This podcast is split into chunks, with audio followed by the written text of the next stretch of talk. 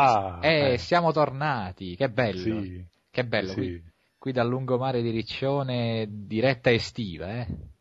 sì, torniamo e ci portiamo dietro la, consuet- la consueta ondata di morti che avevamo promesso non moriva nessuno quest'estate, invece Eh, anche mentre non registrava, eh vabbè, che vuol dire? Eh, morti di, di malattia. Karen Black. Era anziana ma è morta di malattia, l'avevamo già, l'avevo già preannunciato, no, avevo già detto che stava male in una puntata vecchia. Tra l'altro evidentemente il, il Kickstarter di Rob Zombie per riportarla in vita non ha funzionato perché aveva fatto una specie di raccolta di beneficenza per- perché le cure costavano. Vabbè. Oh la madonna. Adesso sto Kickstarter per ogni cosa. No, era una battuta, aveva solo fatto, aveva fatto una raccolta, non era Kickstarter, era una cosa ho detto io. No, no, Eh, vabbè, comunque lo possiamo fare noi, poi però se non, non la riportiamo in vita mi sa che dobbiamo restituire i soldi, non so come funziona. vabbè. E poi è morto pure Elmore Leonard, eh, lo scrittore di Jackie Brown e di altre cose, Non vero, ma non è vero, era il cantante di Glee. No, quello è morto. Quello, quello è morto e siamo contenti. Vero, non, non- non- non seguo Glee, non posso neanche odiarlo perché... È vero. Però diciamo, diciamo che non mi dispiace, ecco. Ah, beh, cantante di Glee, scrittore sì di Jackie Brown, Out of Sight con Jennifer Lopez. E- Insomma, quella la morte te la meriti tutta. Ah no, era Eh. carino, dai. Poi Get Shorty, Be Cool, Sì, E- due... Il treno per Chiuma, eh, Yuma, eh, Eh. e poi sta per uscire un nuovo film con Jennifer Aniston, Life of Crime, anche quello scritto da lui, sarà il suo epitaffio. Che E- schifo. Eh sì, oh. Jennifer Aniston è la, la tomba, la pietra tombale di qualsiasi carriera. Eh, sì, a parte Brad Pitt. è vero, l'ha lanciato da lì. sì, sì, no, è perché, se ne- perché sono, sono lasciati, no? Allora, se no, se no sarebbe morto anche lui. Vabbè, poi io non so se tu hai preparato un paio di news, ma proprio una roba rapida perché sono noiose. Eh, io ho due, due veloci e una un po' più lunga, però faccio veloce. Eh, però immagino che il coming out che hai parlato era già... eh? No, No? ci- mi, sono, mi sono pentito perché, non lo so, ci ho ripensato. Vi ricordate di Wentworth Miller? Went, Went- Wentworth... eh, ok? Quello che Lo aveva scrittore di Jackie Brown. sì, Jackie Brown, Stoker, eh, ha scritto anche tutte i- le, le- le scenografie di Prison Break. Eh, no, eh, ve lo ricordate il pelato, il protagonista di, di, di, appunto Prison Break, e ha ammesso di essere un omosessuale. È vero, è vero. eh, infatti è stato è invitato in un film festival in Russia. eh, lui viaggiava spesso in Russia, era amico di russi, eh, già questo è strano. E, e oggi ha detto no, vabbè, io non ci vengo, avete appena fatto passare le leggi contro gli omosessuali, vaffanculo. E quindi niente, è omosessuale e poi sempre di omosessualità si parla in America perché c'è una, si sta, sono iniziate le voci su, per una nuova serie tv. Eh, dopo Bates Motel e, e, va- e Hannibal, eh, le idee continuano a fioccare, infatti vogliono fare la serie tv su Rambo. non ha senso, non ha assolutamente senso, però la vogliono fare e Stallone ha detto cioè eh, sarei molto interessato a, riprendere il mio ruolo quindi eh, quanti, quanti anni ha ormai? 120 però e Non so, questo non mi sembrava giusto commento per questa notizia. è il pubblico americano che commentava sì No, Eh, era Stallone. Ah, anche. E invece, beh, immagino Lady Macbeth te parli te, vero? No. No? Vabbè. No. Vabbè, la Cotillard sarà Lady Macbeth nel nuovo film del Re di Vivo e tornato dalla tomba. Eh, no, Fassbinder. No. C'è scritto Fassbender, ma credo che sia. eh, beh, loro quelli conoscono. Ah, il fischio. E, e invece ultimissima in America è stata eh, è stato dato il bollino di vietato ai minori di 17 anni e la vida Adele che uscirà a breve per contenuto sessuale estremo, no? Vabbè. E questo mi porta alla notizia principale che sta per uscire in Italia eh, credo il 12 settembre, sì. eh, il nuovo film di Gondry che si chiamerà L'écume de jour, in Italia sarà Mood Indigo, non so perché dargli un altro titolo se c'era già un titolo straniero, vabbè, La schiuma dei giorni, e in eh, Francia è già uscito ed è uscito in una versione che nessuno vedrà mai, a meno che non la piazzeranno nel Blu-ray o DVD, perché durava 130 minuti. Da noi arriverà in una versione cortissima, un taglio di 36 minuti, eh, da noi ma in tutto il mondo, eh, perché è stato deciso forse perché non è piaciuto granché o comunque ha avuto recensioni non entusiaste, un taglio di un bel taglio, perché 36 minuti non si, non si era mai visto, soprattutto per un film del genere. E, e quindi sì, da noi arriverà intorno ai beh, 90 minuti, non so, è veramente un taglio enorme. E, e niente, sappiatelo, voglia di vedere la, la, versione originale, o forse no, forse boh, questa era la fine, pa- passo la palla a te, lo, lo sport. Cioè. Ciao. Sì, sì. Ta ta ta eh, sì, dunque, no, no male, non hai detto nessuna delle mie.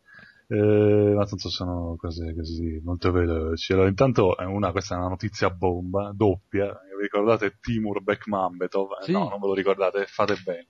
Regista di varie cose, tra cui la più memorabile, eh, Abraham Lincoln Vampire Hunter, eh, che da noi è uscito col titolo che non faceva capire che era Abraham Lincoln.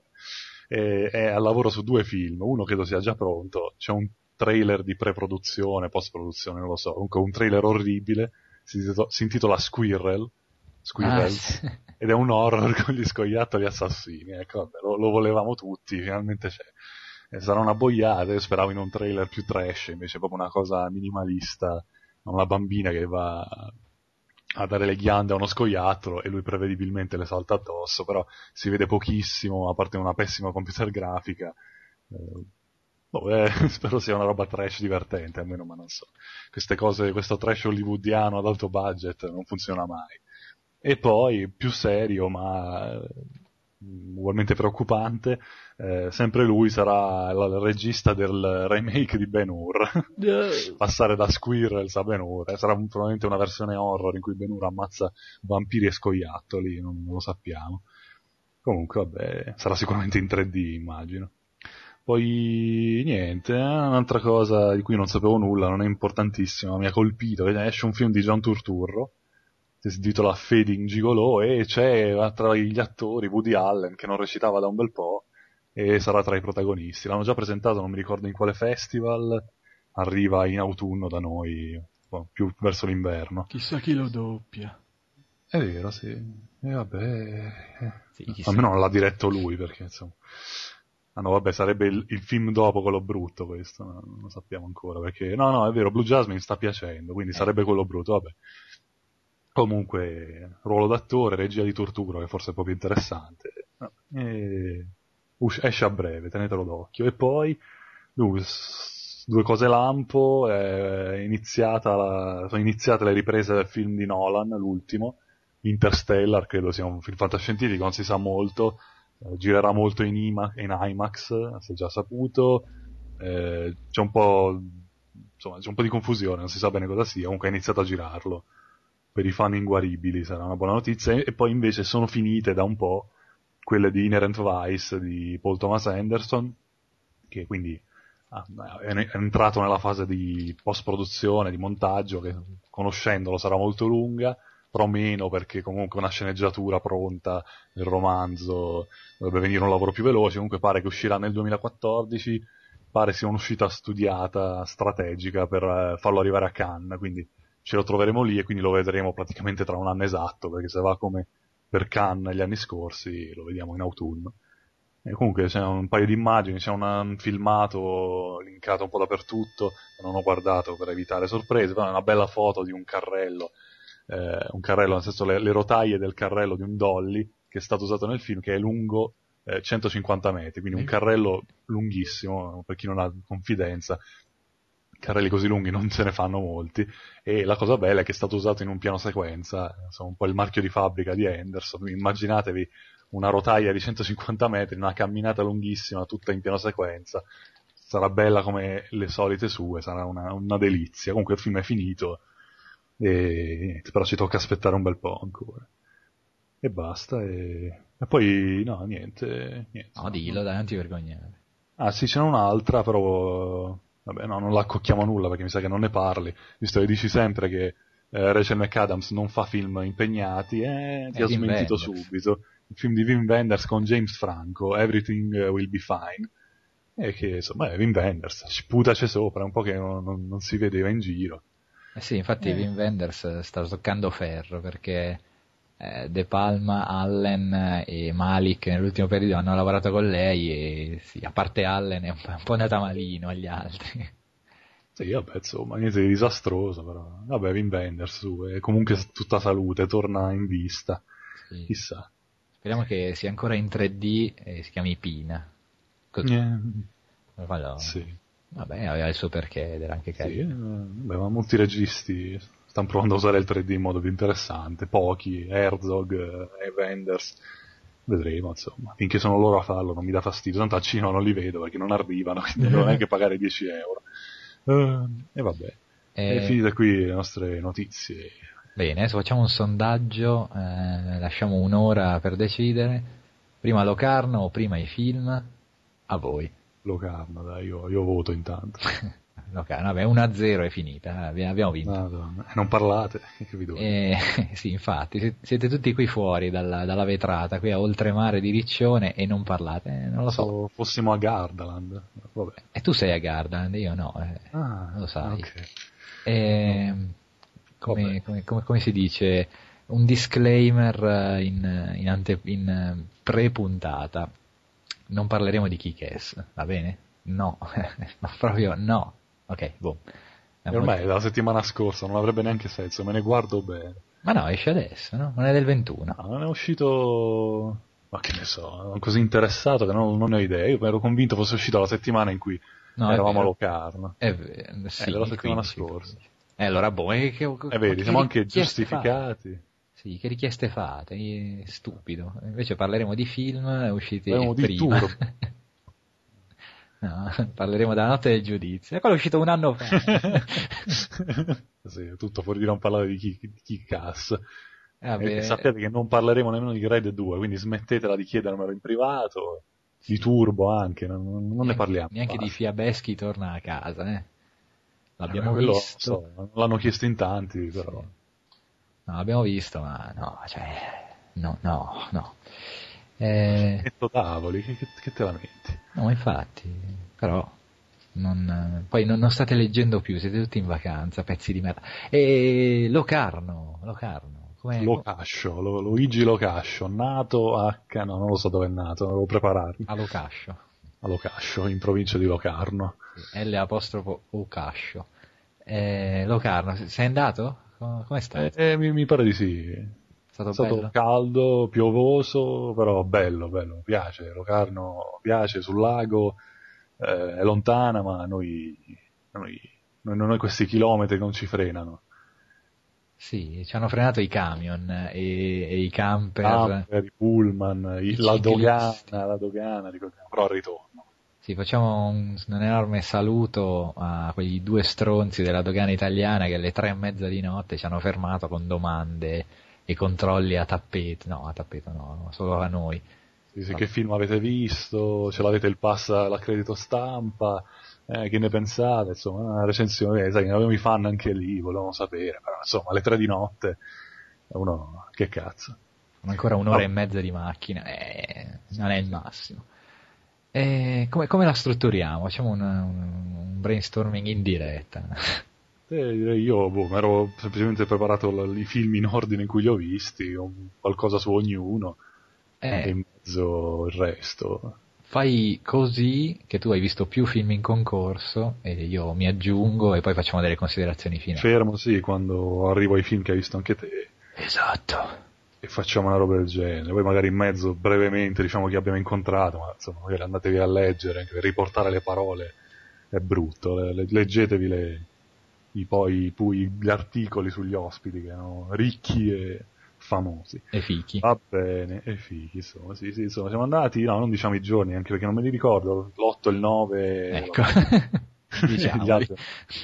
E quindi praticamente all'inizio, perché poi sì, iniziato prima il 7 il 6, ma sono, c'erano solo proiezioni, eh, diciamo, di, d'accatto, no? fanno le retrospettive, di solito aprono con dei classici, quest'anno Visconti, Polanski, e però noi siamo arrivati lì il primo giorno, diciamo, ufficiale di festival, e abbiamo visto subito un film che non era in concorso, eh, però in concorso, sì, insomma, eh, cineasti del presente, quindi non esordienti, ma comunque registi giovani.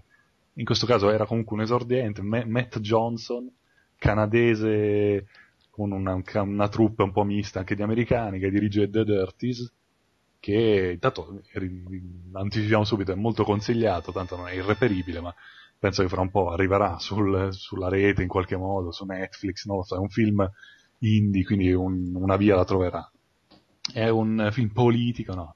Quasi, è un, film canadese su una cosa tipicamente americana che tra l'altro è tornata in auge in questi giorni, le sparatorie nelle scuole, no? Questa tradizione americana controversa, comunque apprezzata in patria, e ogni tanto durante l'anno si va in una scuola e si spara, insomma è un po' un rito. E questo film parla, vabbè, l'ho anticipato purtroppo, ma è un film su questo, lo dicono anche nelle, nella trama, è un film su degli adolescenti che eh, per evadere un po' dal, dal clima opprimente di una scuola superiore piena di bulli della peggior specie, proprio quella classica americana la, che si vede, insomma, spintoni, sputacchiate in faccia e cattiverie più o meno eh, imbarazzanti, e loro trovano un rifugio, diciamo una fuga nel cinema.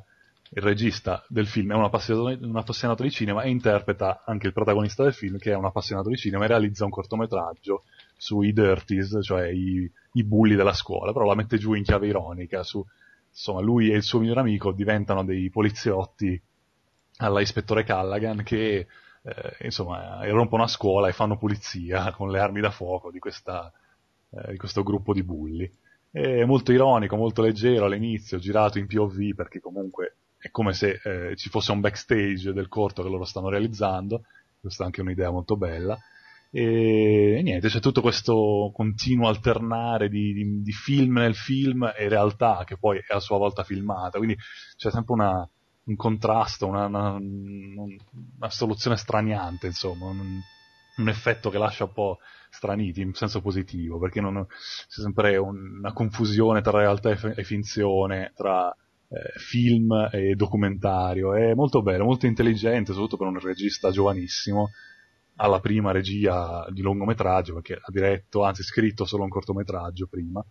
E molto bravo, molto bravo anche come attore, perché insomma è davvero naturale, probabilmente non recita, si limita a rifare se stesso, però lo fa bene. E il film è bello, bello, è girato in modo semplice, come richiede il mezzo, il POV, però è intelligente, c'è un sottotesto intelligente, è, coraggioso perché va a parlare di cose spinose. Eh, in modo eh, sempre intelligente e simpatico, bello, bello. E secondo me meritava anche di stare in concorso internazionale, però probabilmente per ragioni biografiche, anagrafiche non, non poteva, eh, perché comunque è, è, più interessante di roba che ho visto in concorso. È molto bello. E... Ma eh, erano i cineasti del presente, no? Sì. E lì ha vinto Manakamana. Sì, Manakamana. Eh, eh, hanno scelto forse il più, il più impegnato. Sì, purtroppo non l'abbiamo visto, non ho sì, idea, sì. Sì, poi purtroppo lì non abbiamo visto proprio solo questo in quella categoria. Credo. Ah no, tu hai visto l'altro. È un capolavoro. E, e boh, probabilmente c'era roba più interessante, però in concorso internazionale pochi erano più interessanti di, di The Dirties, quindi insomma, era giusto una presentazione mia, ci sono dei criteri che non conosco con cui scelgono i film, però vabbè. Bello, bello, ci è piaciuto. Sì, solo due cose. E loro, i, sia i due protagonisti, il regista e sceneggiatore, penso, e il produttore, erano in giro per Locarno tutto il tempo. È stato bello anche vederli, che so, passeggiavano, mangiando del gelato, erano lì a fare interviste. Eh, il bello di Locarno è anche questo, che vedi uno sconosciuto, quindi anche per il culo, perché ha un maglioncino e faranno, fanno 40 gradi all'ombra, e poi un attimo dopo lo vedi su schermo e dici, minchia, è un attore qui, qui quello. Eh, è bello. E sì, The Dirties è un bel manuale per tutti i, i cineasti giovani, eh, quelli che ci vogliono provare, che hanno solo una telecamerina, che hanno magari un'idea interessante.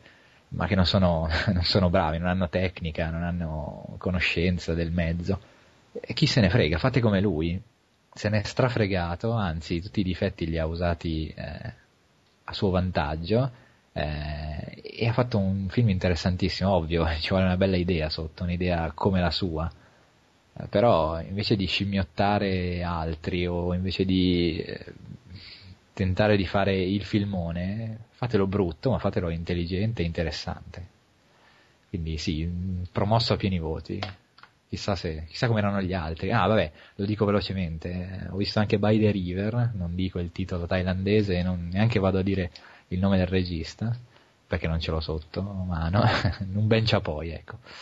Eh, è un film che dovrebbe essere di denuncia, eh, sull'inquinamento di un fiume eh, nella, nella, foresta thailandese, è solo che in 70 minuti dice veramente poco eh, e si vede che è un prodotto di un, di un regista giovane, acerbo, eh, che non, non, ha una precisa direzione, non sa bene come si fa un film di denuncia e quindi rimane sospeso tra bellissime immagini eh, perché la foresta, il fiume, gli indigeni lì del luogo sono de- de veramente delle belle immagini.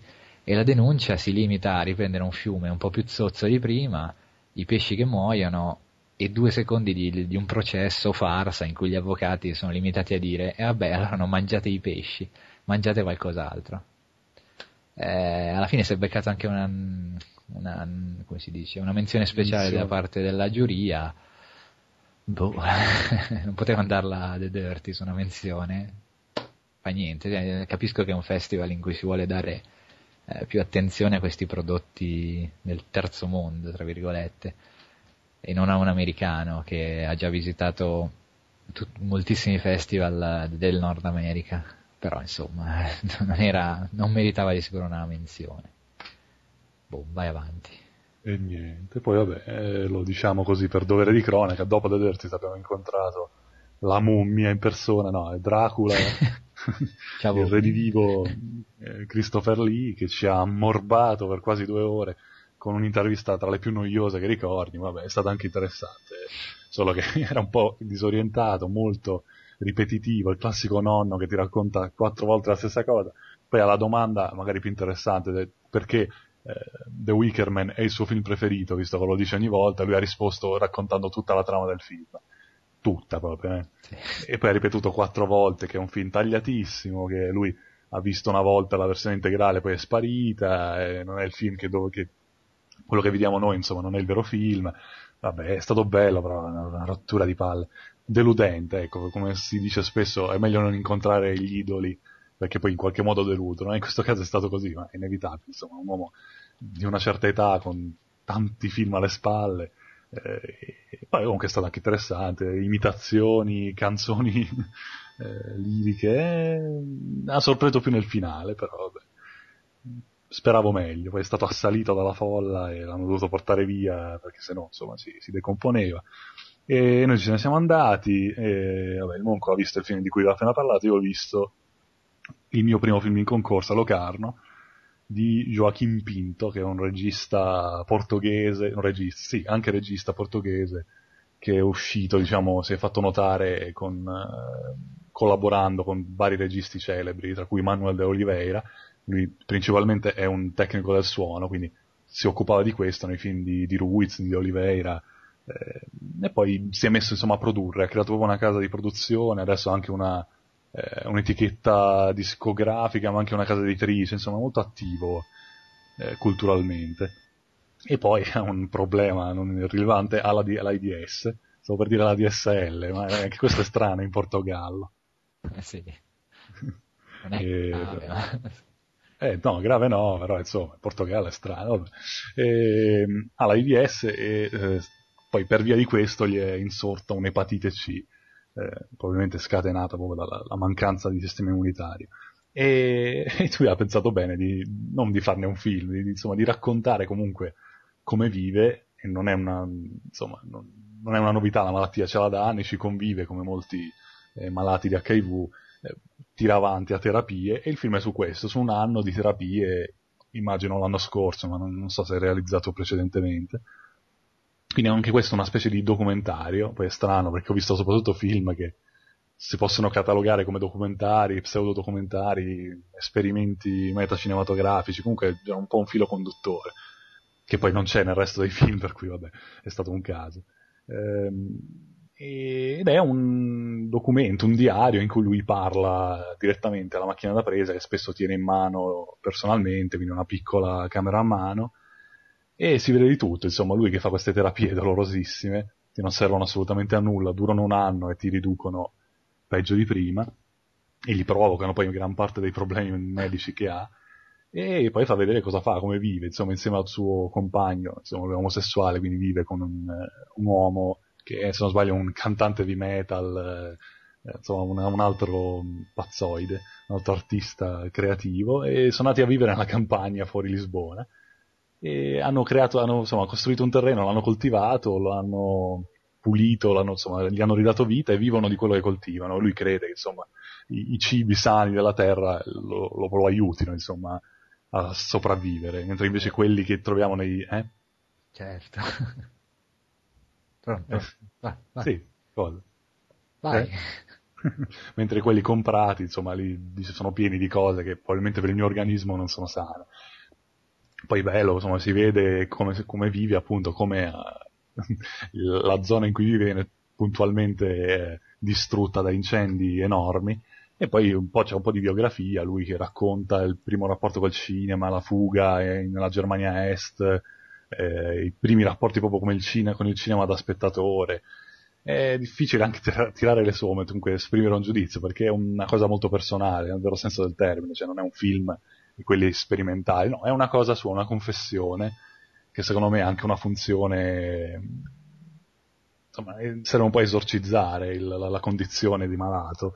È bello, il film si apre con una lumaca che striscia fuori dall'inquadratura, insomma, viene ripreso tutto il movimento e penso sia insomma un modo già di, di anticipare il tema, il, il, significato poi del gesto, fare questo film, cioè di lasciare un segno, anche se è una bava schifosa, comunque qualcosa di repellente come la malattia, comunque di raccontarsi, di usare il cinema e il suono del cinema, che è il proprio mezzo, come eh, mezzo per confessarsi, insomma, per eh, raccontarsi, per insomma, ra- lasciare una traccia. È bello, forse troppo lungo, troppo confuso, un certo punto tende a ripetersi, addirittura sono spezzoni ripetuti eh, due volte di fila eh, in cui ripete le stesse cose, insomma, in cui mostra lo stesso la stessa serie di fotogrammi. Non so se è un errore di proiezione, un errore del film, o se è un modo di ironizzare sul fatto che lui, con le medicine che prende, tende a dimenticare tutto. Quindi, eh, davvero potrebbe essere una, una, forma di ironia o una dimenticanza che lui ha lasciato. Quindi è anche bello come gioca con questo. E, e beh, insomma, è particolare. Poi, appunto, comincia a divagare, a parlare di tutto, politica, crisi economica, e lo fa così a sprazzi, a piccole frasi, sembra quasi una cosa incompleta sembra quasi che voglia concludere in fretta questa cosa che sta diventando troppo grande, un film troppo lungo che in teoria non potrebbe finire mai. Eh, potrebbe non finire mai. E, non so, è uno dei film più interessanti che ho visto. Non l'avrei premiato, ma è... lo consiglio perché è una cosa personale, un bel modo di vivere il cinema. Poi c'è una bellissima citazione su Pasolini eh, che ovviamente da regista che parlava anche di omosessuali insomma, ha influito sulla, sulla, sul cinema di Pinto. Bello, poi ha preso una menzione d'onore eh, per il concorso internazionale insieme a Short Term 12 se non sbaglio, che era uno dei favoriti, quindi con un minimo di riconoscimento l'ha avuto, o, poi insieme a un altro film di cui parlerò dopo. No, non era Tableau Noir che ha preso la menzione insieme a lui. No, eh, Tableau Noir ha preso, no, scusa, Tableau Noir ha preso una menzione d'onore, eh, Agora, e Agora Lembrame, di cui parlavo, e Short Term 12 hanno preso il premio della giuria, se non sbaglio, o il contrario, cioè, no, scusa, eh, e Agora Lembrame ha preso il premio della giuria, e Tableau Noir e Short Term 12 hanno preso una menzione d'onore, quindi praticamente hanno dato tre premi eh. eh, in totale, e, anzi quattro. E boh, niente, poi in mezzo cosa c'era? Nulla, no? Perché era finita la giornata, quindi se non sbaglio non c'è altro. Poi ho visto un film rumeno, di cui anche non dirò il titolo perché non lo so pronunciare, comunque si traduce approssimativamente in Quando la sera cade su Bucarest o Il metabolismo, e la prima parte del titolo è una canzone di una cantante rumena. Non so poi che nesso abbia nel film, perché l'intervista l'ho seguita un po' a stralci. Ed è anche questo molto particolare, un film sul cinema, su un regista che sta girando un piccolo film indipendente rumeno e mentre esegue le riprese si sofferma su una piccola scena in cui è coinvolta un'attrice in un ruolo secondario e cominciano insomma insieme ad arricchirla, a crearla, a costruirla insomma in modo diverso finché questa scena non diventa l'unica preoccupazione di entrambi, non, non, occupa un tempo enorme sia nelle riprese che nel film, quasi a, insomma come se sfuggisse di mano al regista. Ed è un film sul fare cinema secondo questo regista che si chiama Corneliu Parumboiu che ha già, cre- ha già diretto altre cose poi portate a Locarno è anche abbastanza conosciuto. Ed è un film sul, sul mettere in scena. Lui apre la, il lungometraggio con una sequenza la prima lunga sequenza eh, in cui il protagonista del film racconta che lui come regista riesce a pensare il cinema solo in in blocchi di 11 minuti, in, in sequenze, insomma, una sequenza può durare al massimo 11 minuti perché quella è la durata di un rullo di pellicola, dopodiché devi spegnere e cambiare rullo. Quindi lui eh, dice, per me il cinema è questo, è una, un caos ordinato da questi blocchi che mi danno una, una, struttura. Se invece girassi in digitale, per come sono io, probabilmente farei dei film interminabili, cioè una sequenza insignificante per me durerebbe mezz'ora, cosa che poi molti registi fanno. E quindi eh, attraverso il cinema lui racconta se stesso e quando questa scena girata insieme a questa attrice bellissima tra l'altro diventa sproporzionata, lui un po' insomma, perde il controllo e poi insomma il film prosegue.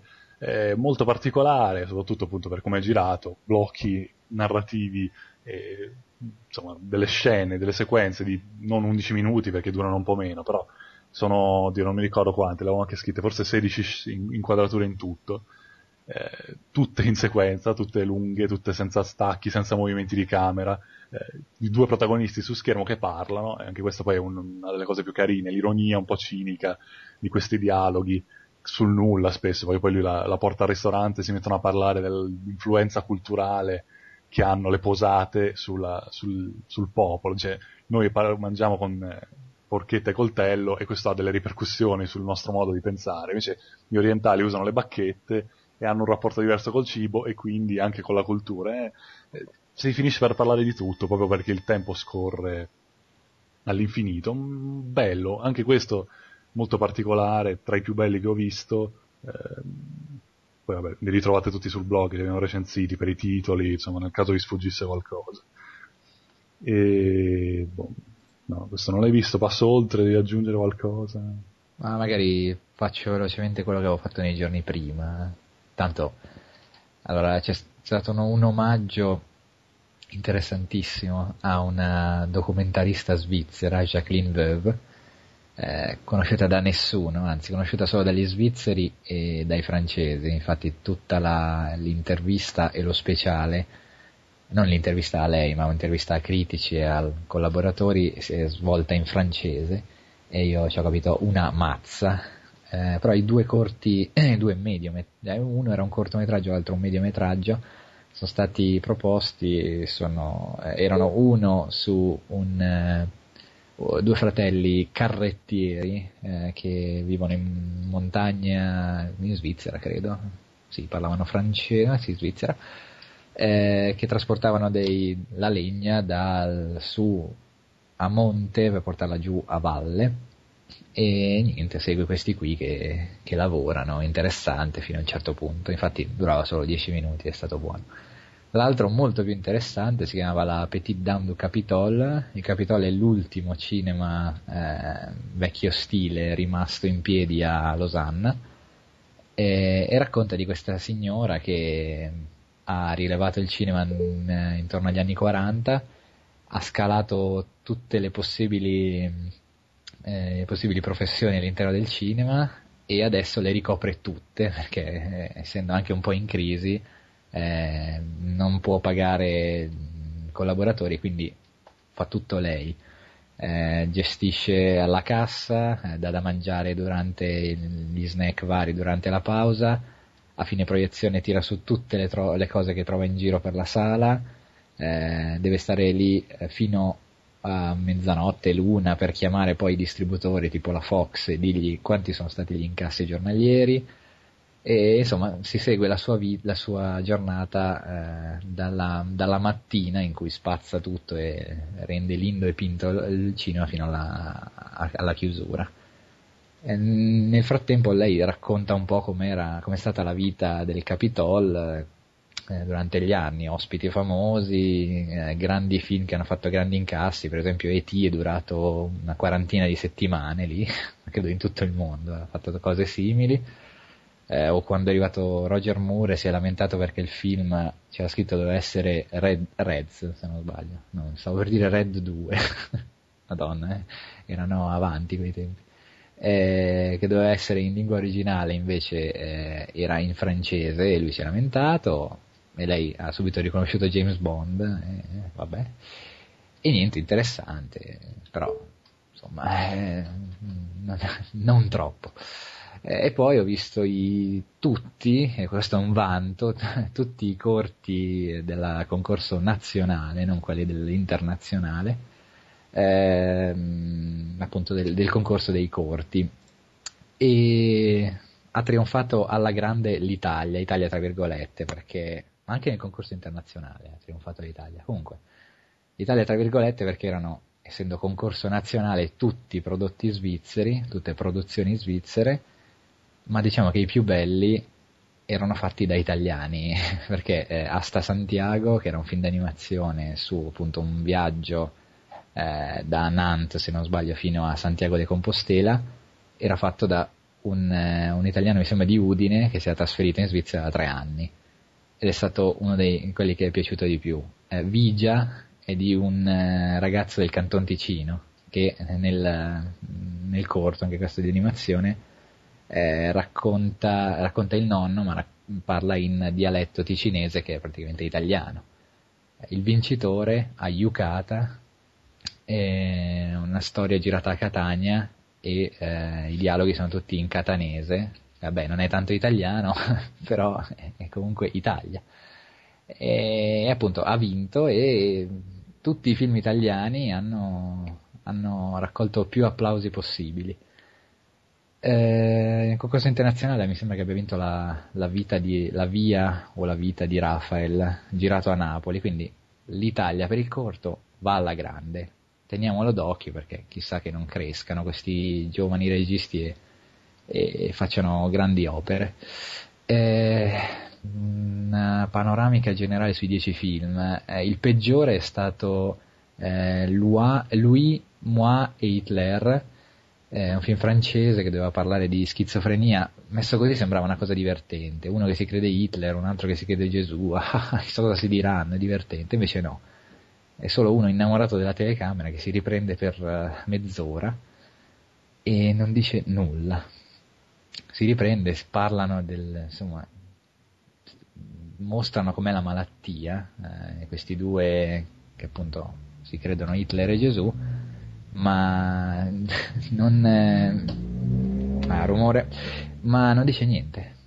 Infatti due spettatori dietro di me alla fine hanno detto ma cos'è sta roba? Si può portarla a un festival. E, e il regista era la quinta volta di fila che veniva a Locarno, è recidivo. E poi altri interessanti, ecco io avrei fatto vincere Alfonso, un film recitato in tedesco, quindi sarà nella parte del cantone tedesco, eh, un, su un prestigiatore, eh, molto divertente, molto malinconico, e in un, un, quarto d'ora riusciva a dire una storia intera, lo faceva benissimo, con un'ottima regia, con un pezzo di lirica, eh, se non sbaglio era l'Ave Maria di Schubert, strepitoso, era veramente il più bello, ma vabbè sono contento anche che abbia vinto Yukata, a Yukata, eh, che era comunque interessante. E, boh, ma sì, sono molto interessanti tutti i corti, ma probabilmente non li vedrete mai, perché già i film, i lungometraggi hanno problemi a essere distribuiti, figuriamoci i corti. Probabilmente finiranno su YouTube, se qualcuno li mette, o in qualche edizione di un DVD eh, svizzero, tedesco, però penso proprio che è impossibile vederli leggeteli come li ho descritti io, ma ho fatto un po' una piccola trama e per il resto immaginateveli. Bah, tor- torna al concorso. Eh, tra l'altro è un film di un regista che ha lavorato con eh, Jacqueline Veue. Ah, eh, sì, in un cortometraggio l'hanno fatto insieme, l'ho scoperto poi leggendo.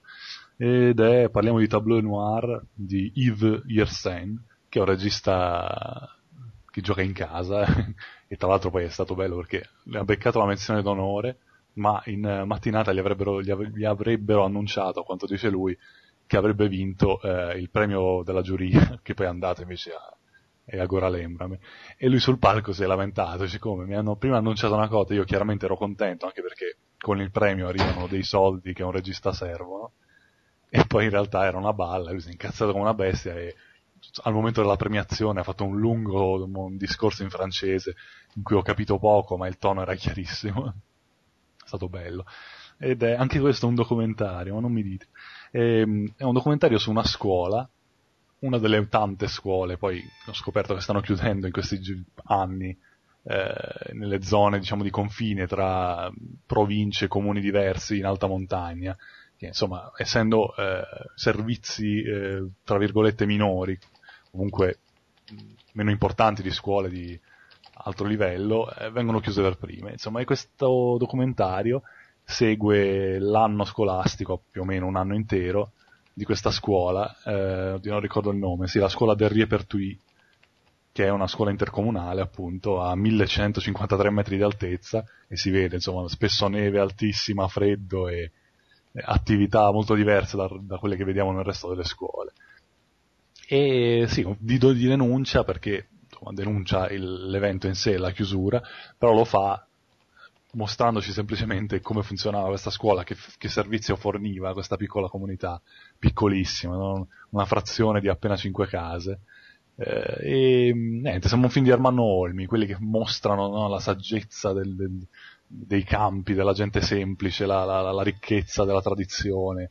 E lo vediamo attraverso quello che fanno questi ragazzini, che addirittura poi vengono resi autonomi in tutto, no? vanno a sciare, si preparano da soli, hanno bisogno della legna per fare lezione e la tagliano da soli, questo è pazzesco. Mentre lo vedevo inorridivo perché sono sti bambini che mettono i ciocchi di legno nella... non in una... insomma in quel macchinario che, la... che spacca in due i blocchi di legno con due lame che scendono a pressione, è spaventoso, perché lo fanno da soli e il regista li riprende. E niente, vediamo tutto quello che loro fanno, dai voti alle verifiche, alle interrogazioni, alle gite, poi concludono con una gita molto bella sul fiume e niente, anche qui è difficile poi discutere, eh, è un, un, semplice documento, racconta questa, questo anno scolastico senza soluzioni stilistiche particolari, semplicemente spia eh, le lezioni di questo maestro Gilbert Hirschi che poi è venuto anche a, a condividere il premio con il regista che insomma, immagino sia rimasto disoccupato dopo eh, il regista, cioè il maestro, non il regista, immagino non lavori più almeno in quella zona, visto che le scuole hanno chiuso tutte, cioè non c'è proprio una scuola in tutta quell'area, che ripeto, sì, popolata da poche persone, però immaginate cosa voglia dire per un genitore non poter portare nemmeno a scuola il figlio. E, ehm, ed è interessante perché poi fa vedere una cosa che insomma apparentemente insignificante, no? una piccola scuola eh, materna che, che danno può fare se chiude? Eh beh, insomma, intanto è un posto in cui lasciare i figli per gente che lavora a orari paz- pazzeschi e poi è un servizio abbastanza importante. Se pensiamo che cominciano a chiudere con tanta leggerezza questi posti in Svizzera, quindi in luoghi in cui magari la crisi sembra meno percepita, eh, insomma, il passo successivo qual è? Le scuole più grandi, i servizi più importanti, insomma, è, una denuncia piccola piccola, però funziona, commuove perché poi la chiusura, le, le ultime immagini sono molto toccanti proprio per come è strutturato, ci fa conoscere questi bambini, il professore, dai, il maestro, e, che insomma ha un approccio particolare, molto umano, è bello, bello, un bel documento, eh, non un film duro di denuncia, ma comunque un, una denuncia importante che andava fatta. E, e e vabbè, poi, sempre quel giorno, questo poi l'abbiamo visto tutte e due, abbiamo chiuso con... Ah no, no, non era l'ultimo, ma, no, ma comunque... Forse eh? adesso da Torneri in poi li abbiamo visti tutti. Insieme. Sì, sì, tranne quello di Kurosawa. Ah, sì, sì. Però sì. Eh, dunque, sì, poi mi sono lasciato per ultimo quello che mi è piaciuto di più. Eh, quindi il prossimo è Tonner di Guillaume Braque, che è un altro regista se non sbaglio è familiare con Locarno, insomma ci ha presentato il primo lungometraggio, eh, quindi um, bello anche questo clima che c'è al festival, insomma questi nomi che tornano, anche quando cambia poi il, il direttore, ricordiamo è cambiato uh, Olivier Per l'anno scorso, ora c'è eh, Marco Chatrian che insomma si deve un po' fare le ossa come presentatore, ma eh, ha fatto delle scelte molto interessanti. E dunque Tonner è una storia d'amore molto particolare. Il protagonista è Maxime, una rockstar eh, molto poco convenzionale, comunque il look è quello di una rockstar, un po' fuori tempo massimo, sempre vestito in pelle, capelli lunghissimi ma pochi, una bella pelata dietro che non nasconde. E, è bellissimo, è un personaggio molto umano, molto normale. È in crisi perché l'ultimo disco non è piaciuto, eh, si sente abbandonato, allora torna a Tonnera, questo piccolo borgo medievale, bellissimo tra l'altro, si vede soprattutto all'inizio con una luce diversa, e conosce una giovanissima giornalista che si chiama Melody, che non, non so se mi hai detto quanti anni ha, comunque è molto più giovane di lui. E dopo l'intervista, insomma, nasce l'amore, nasce una passione molto forte, che poi porta il protagonista, insomma, a riconsiderare un po' la vita del padre, eh, che aveva a sua volta abbandonato la madre per una ragazzina. E quindi c'è poi un, un ritorno di, di, questa colpa. E insomma, un amore che vediamo in tutta la sua bellezza, molto, molto umana, molto normale. Sono due figure eh, tutt'altro che hollywoodiane, i due protagonisti e poi di colpo questa passione incontrollabile viene troncata di netto perché lei Melody sparisce senza dire nulla, senza lasciare traccia e getta Maxim nel panico letteralmente. Lui si, si abbandona a una disperazione molto eh, forte da, da vedere, insomma, molto ben recitata anche. E Beh, è un film, eh, forse uno dei più convenzionali che ho visto, non il più brutto sicuramente, non il meno interessante, però ecco, non, mi ha colpito meno degli altri di cui ho parlato prima e di cui parlerò dopo. Eh, però è, beh, intanto è girato con uno stile che ha ricordato inevitabilmente i Dardenne, molto realistico, molto attaccato ai personaggi, poi insomma questo freddo che si ripercuote anche sui colori, sta neve che poi influenza in qualche modo la fotografia e poi per questa storia d'amore appunto poco convenzionale, sia perché eh, riguarda due personalità, due personaggi eh, diversi da quelli che vediamo di solito nelle storie d'amore, sia perché poi prende una piega molto drammatica dopo un inizio quasi da commedia, almeno lo era per il pubblico che rideva ogni cosa, anche quando le scene non erano comiche.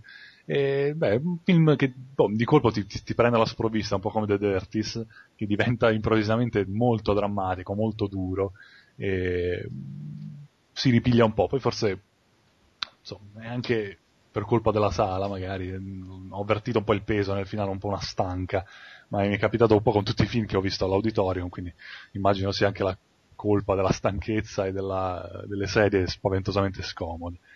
E comunque niente, un buon film. Meno, si imprime meno tra tutte le cose bizzarre che ho visto, quindi tendo a parlarne in modo un po' più freddo, però ecco, consigliato. Diciamo che tra quelli che ho visto, a parte uno, forse soltanto, sono tutti degni di essere recuperati, se sarà possibile. Vai. Sì, questo probabilmente magari ha anche una distribuzione, non so, ha l'aria di essere uno che anche in DVD magari, però arriva.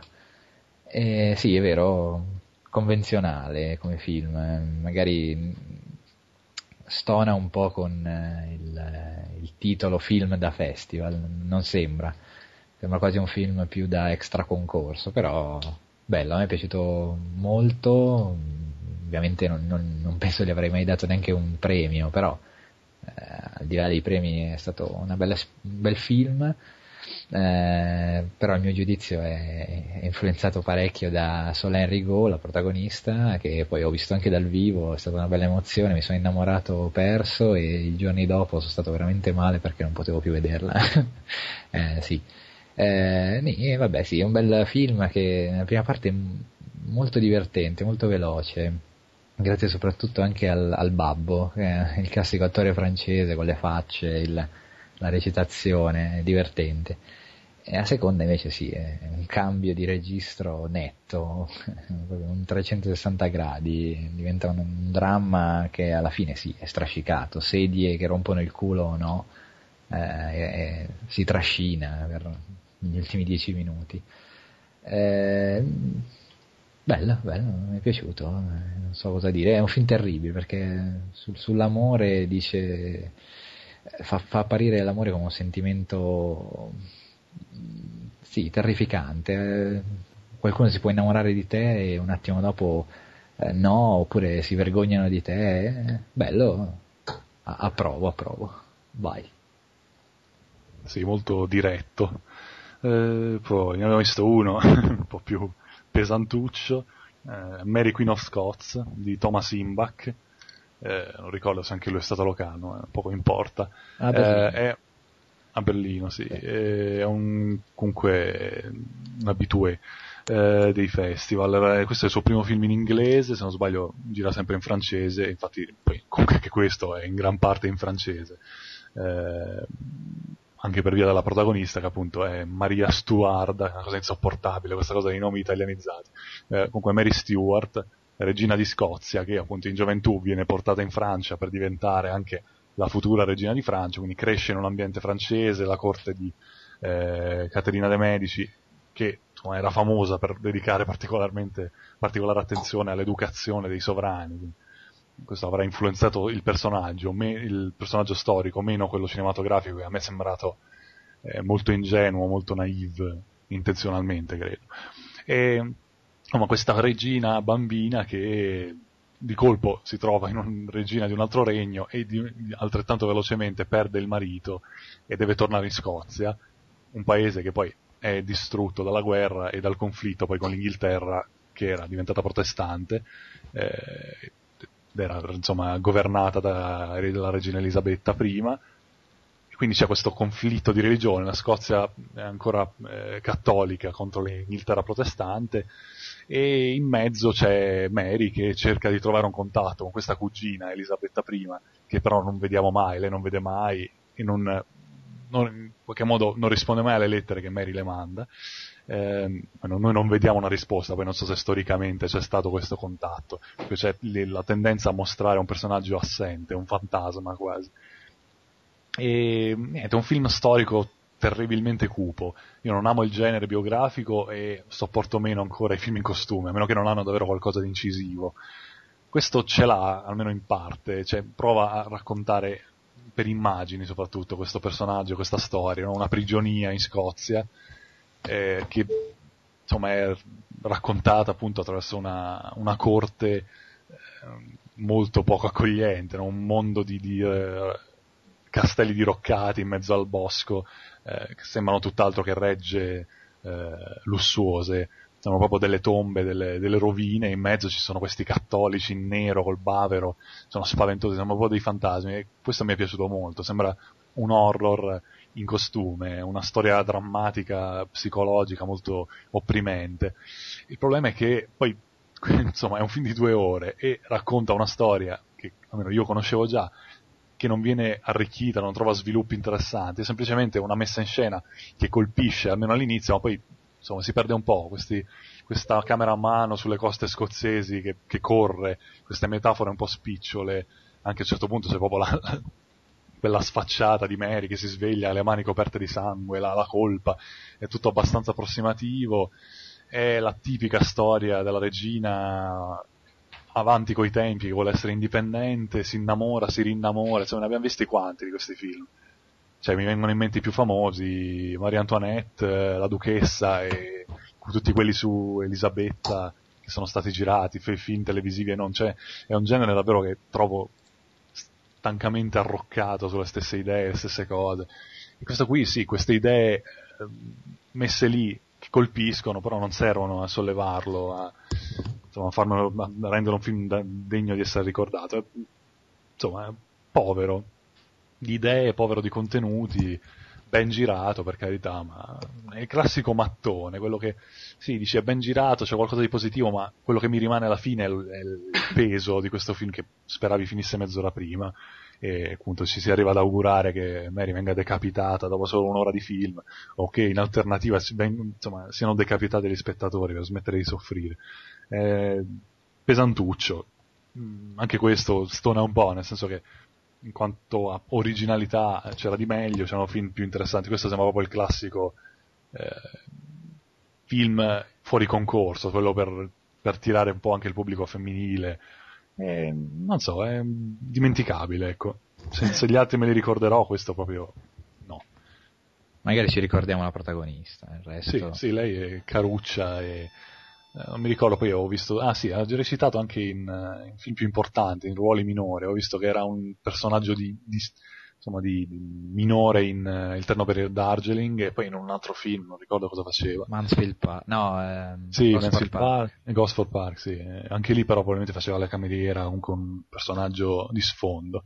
Un viso particolare, anche lei eh, somiglia un po' a Solène Rigaud queste guance pronunciate, un po' di occhiaie al nasino, eh, attori, attrici francesi molto simili, un po' più slanciate, un po' meno in carne, lei, quella okay. di Mary of Scots, diciamo il nome, Camille Rutherford, Rutherford anzi. Rutherford. Sì, eh. ah, non lo direbbero loro.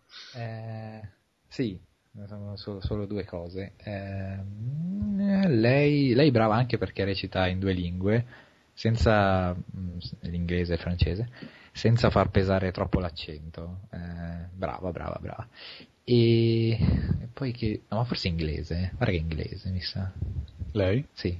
Eh sì, no, il nome è francese, ma... È... Sì, no, Vabbè, comunque... Eh... Beh, però lei è di base recita in francese, no? Vabbè, probabilmente importata, non lo so. Sì, magari i genitori doppi. E... Beh, beh, beh, sì, ha lo stesso difetto che hanno tutti questi film autobiografici, autobiografici biografici sulle principesse, le duchesse, le regine, eh, che si vuole sempre far vedere il lato umano, eh, a parte il lato storico, perché insomma è un film che è in costume, bisogna far vedere quello che normalmente i libri di storia non dicono, eh, però questo lato umano alla fine ha il sopravvento, cioè bisogna ved- si assiste a, quest- a, sempre queste donne eh, con vite travagliate perché sono innamorate di uomini, eh, di uomini di cui non si può dire di essere innamorati, insomma è sempre un problema, sono sempre travagliate e poi il lato storico non c'è più, perché questa, anche Mary Queen of Scots, sì, abbiamo capito che c'erano problemi di religione, c'erano problemi con la cugina, eh, c'erano problemi con i suoi amanti, però un quadro generale storico è un po' eh, sbiadito, non si vede granché. Eh. Mm, forse, ecco, noi che conoscevamo bene, o più o meno bene, la, la storia, eh, sapevamo di cosa stava parlando, però eh, uno che arriva senza sapere granché eh, non vengono date molte spiegazioni e non viene delineato bene il, il, il momento storico e, e, i vari intrighi del, tra Inghilterra e Scozia. Come al solito il, il lato umano prevale, vabbè, insomma, il, il difetto che hanno tutti. Beh, che andrebbe anche bene, perché io appunto, senso, per quanto mi riguarda, l'interesse di vedere anche raccontate certe cose non c'era. Mi piacerebbe appunto un bel film che davvero osservi il lato umano in modo più interessante. Il problema è che questi film non ci riescono, secondo me. Cioè, vorrei vedere davvero un racconto che umanizzasse anche prendendosi qualche libertà. Invece, poi sono tutti più o meno uguali, cioè le storie sono sempre quelle e non, non si scomodano a, non so, a prendere da una piega diversa. Cioè, sempre donne che sì, questo è un tipo di cinema che poteva andare bene negli anni 40, il film in costume sulla donna indipendente, anni 60, no, lì già li avrebbero massacrati. Però quando c'era un... perché adesso penso che abbiano perso proprio tutta la loro forza, se non si rinnovano, se non... Non so, vabbè. Ma stavamo parlando di Turbo, vero? Sì, Turbo. Ah, okay. Queen of Scots. sì, magari. Maga, caduta nel NOS che diventa regina di Scozia, anche se è un maschio, inspiegabilmente.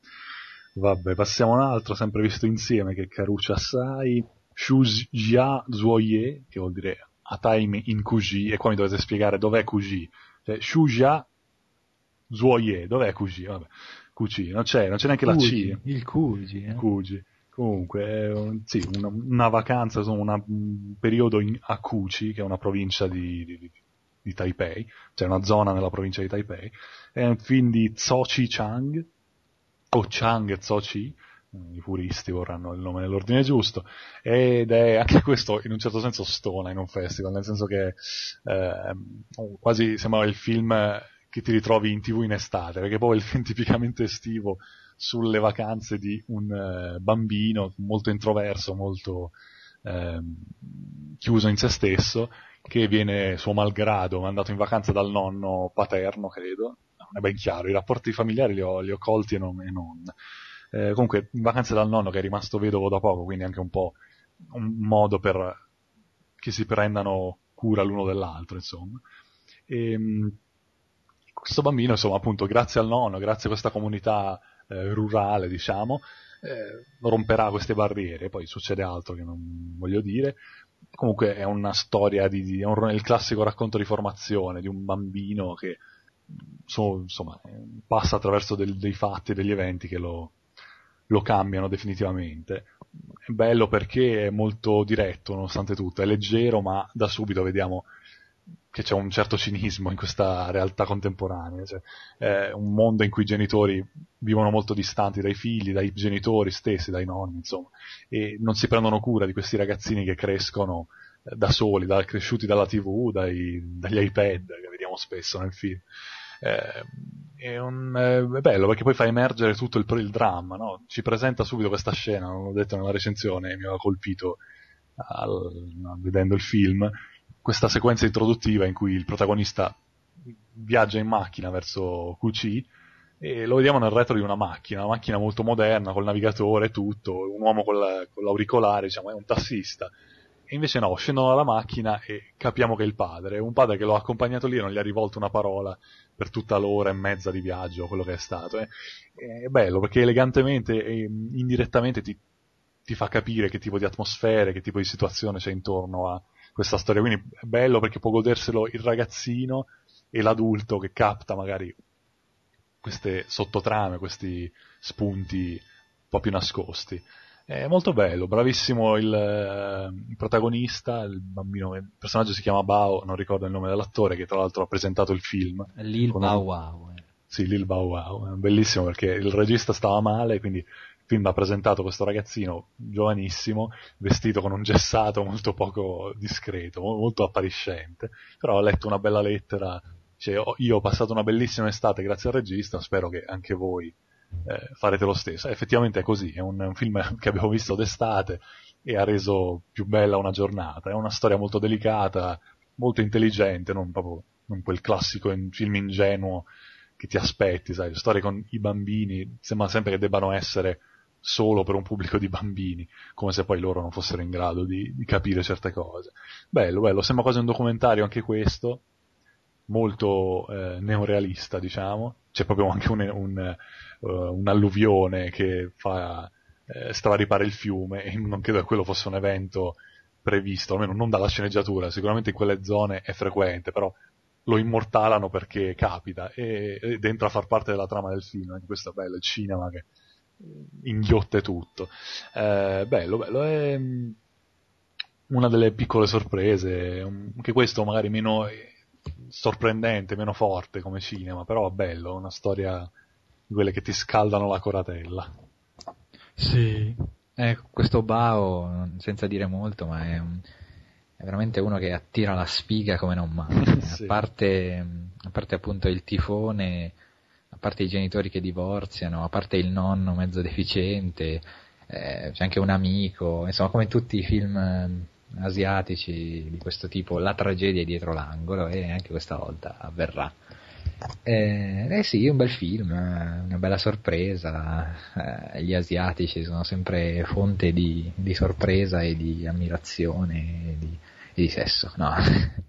e, mm, sì, è mi ha ricordato vagamente l'estate di Kikujiro, ma vagamente, ma comunque questi tipo di film delicati sull'infanzia, eh, però sembra che gli manchi quell'anticchia per essere così eh, abbast- eh, come si dice, sì, eh, delicato e, e, e, bambinesco il giusto. Eh, era un, po' sottotono in alcuni passaggi, addirittura nella, non so se hai visto sulla web tv del Pardo, facevano una piccola recensione e lo massacravano. Tutti, sì, tutti gli altri film li introducevano abbastanza neutramente. Questo film parla di Tote boom. Questo invece è, parla di questo bambino e poi è la regia che non dice nulla, i, i, tempi morti che potrebbero eh, scoraggiare molti spettatori. Eh, oh, ma che giudizio è? Oh. Sì, giustamente cattivo, sì, è un po' strascinato anche questo, ma perché ha un ritmo voluto, ricercato, però no? sì, non so, poi è bello che si sbracciano per qualsiasi cosa, poi magari dopo fuori fanno la critica un po' più sì, ma era, era, comunque la TV di istituzione, non era un critico che ne parlava, era proprio la presentazione del film ed era piuttosto cattivella. Vabbè. Ci può stare, insomma, non è che sia un film dinamico e veloce, però insomma. Eh, chissà. In sala mi sembra che l'abbiano accolto beh, bene, bene come tutti i film, quasi. Sì, tutto, piace tutto, non capisco. E... Tranne quello di cui parleremo dopo. Sì, eh, cosa vuoi fare? Ultimissimo? Eh, l'ultimo che ho visto solo io rapidamente, tanto è brutto forte, eh, sì. e poi quello bello che abbiamo visto entrambi, anche se ci siamo dilungati parecchio.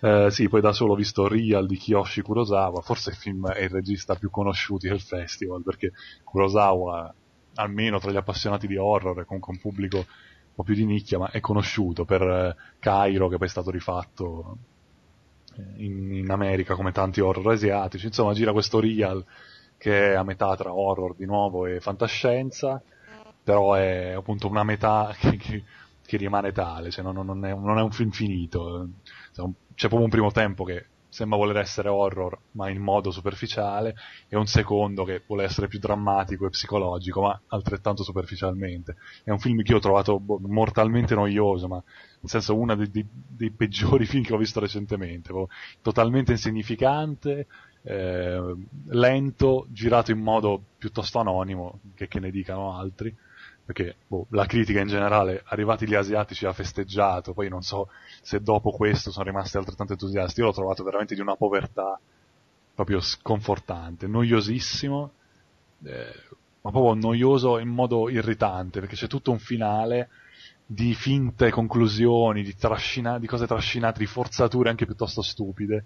Se sta finendo la storia e il personaggio principale deve fare qualcosa per forza che la rallenti e faccia guadagnare altri 30 minuti al film, che ne dura due, cioè due, dura due ore abbondanti. Davvero una, una punizione, uno di quei film che sono una punizione. Anche qui applausi scroscianti, non capisco perché. Il, per quanto mi riguarda è il peggior film che ho visto. C'è chi sa, non sarà d'accordo, c'è chi ha massacrato sangue di Pippo del Bono, eh, chi è Wet Zones, il film preferito da Ciavoni. Chi, però questo davvero io l'ho trovato mortale, la morte delle, del, del, cinema e delle idee. E passiamo invece a quello che per, almeno per me è il film più interessante di Locarno, il migliore che ho visto, il vincitore morale, arrivo a dire, anche se ammetto non ho visto il resto, ma mi ha colpito così tanto che dovrebbe vincere dappertutto. Eh, parlo di Le Tranquilleur de l'Arme di Tom Cord, eh, le, le, strane lacrime, lo strano colore delle lacrime del tuo corpo di eh, Hélène Catté, e Bruno Forzani, che sono i registi di Amer, di cui ho già parlato sul blog, uno dei film che, che amo di più. E anche questo, come era Amer, è un po' un omaggio al giallo e al thriller e all'horror italiano degli anni 70.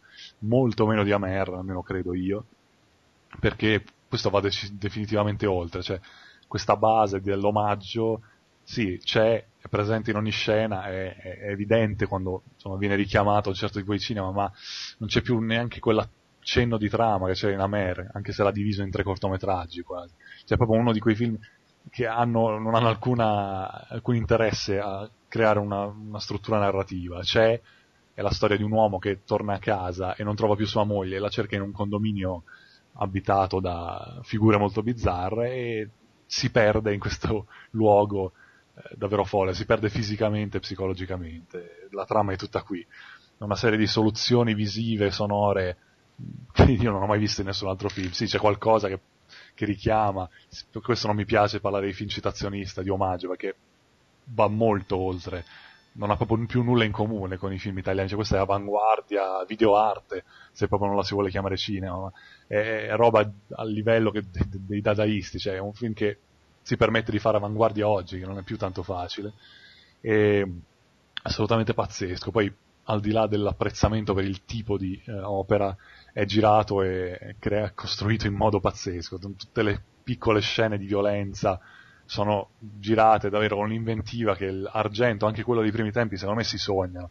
E lo stanno bene a dire che c'è un debito. Sì, c'è un debito di idee, di piccole idee, ma loro assolutamente vanno oltre, fanno qualcosa che questi registucoli, diciamo, che Argento adesso è un registucolo, diciamolo pure, eh, non, non, si potevano permettere. Hanno la stessa genialità di un Bava negli anni 60, cioè quella creatività, quella voglia di creare artigianal- artigianalmente cinema senza effetti speciali, almeno computerizzati. E davvero è spaventoso, sono delle scene che non dimenticherò mai. Forse ne citavo una nella recensione, in cui anche sempre attraverso il suono viene creata una, una scena tesa in cui una donna urla, e non è che urla nel modo più chiaro possibile, nel modo semplice, non c'è l'urlo come lo riprenderebbe un argento un fulci, no, c'è la bocca della donna, l'urlo e poi il primo piano dei, del collo, dei nervi, dei muscoli che si tendono e, e, sotto c'è il suono del guanto di pelle che si torce, come quello di un, un albero che si spezza, cioè è una stupidata, ma girata in un modo ed è talmente originale, bella da vedere o terribile secondo i punti di vista che non so, eh, mi, mi, emoziona anche solo ripensarci. E poi è un film di suoni. Nel, nei titoli di coda e poi anche nell'intervista è stato citato ehm, Peter Strickland, il regista di Berberian Sound Studio, film che vi consiglio, anche se non è del tutto riuscito. Ed un, quello era un film sul suono e questo è un film che usa quel suono, i suoni dell'horror, ma in un modo credo di poter dire mai fatto prima. Sì, qualcosa di simile ci sarà stato, ma non a questi livelli.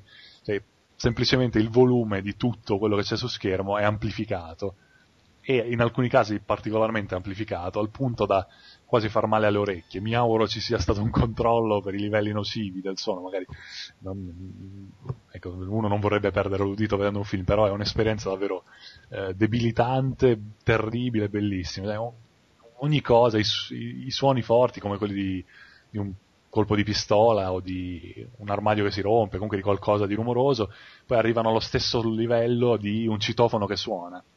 Quindi ogni piccola cosa ti, ti fa sobbalzare, ti fa eh, tappare le orecchie anche, potrà sembrare una stupidata, una cosa superficiale, e invece intanto chi l'ha fatto in questo modo? E poi eh, quando l'horror, quando certi generi hanno un po' esaurito il loro ciclo, è, è il caso di dirlo, per l'horror è così, bisogna trovare nuovi modi per turbare, no? Io dico che questo è davvero uno dei film che mi ha turbato di più. Io mastico cioè, horror da quando ho sette anni e difficilmente mi emoziono, mi spavento, mi preoccupo per quello che sto vedendo. E qui davvero stavo male, fisicamente e psicologicamente, proprio opprimente.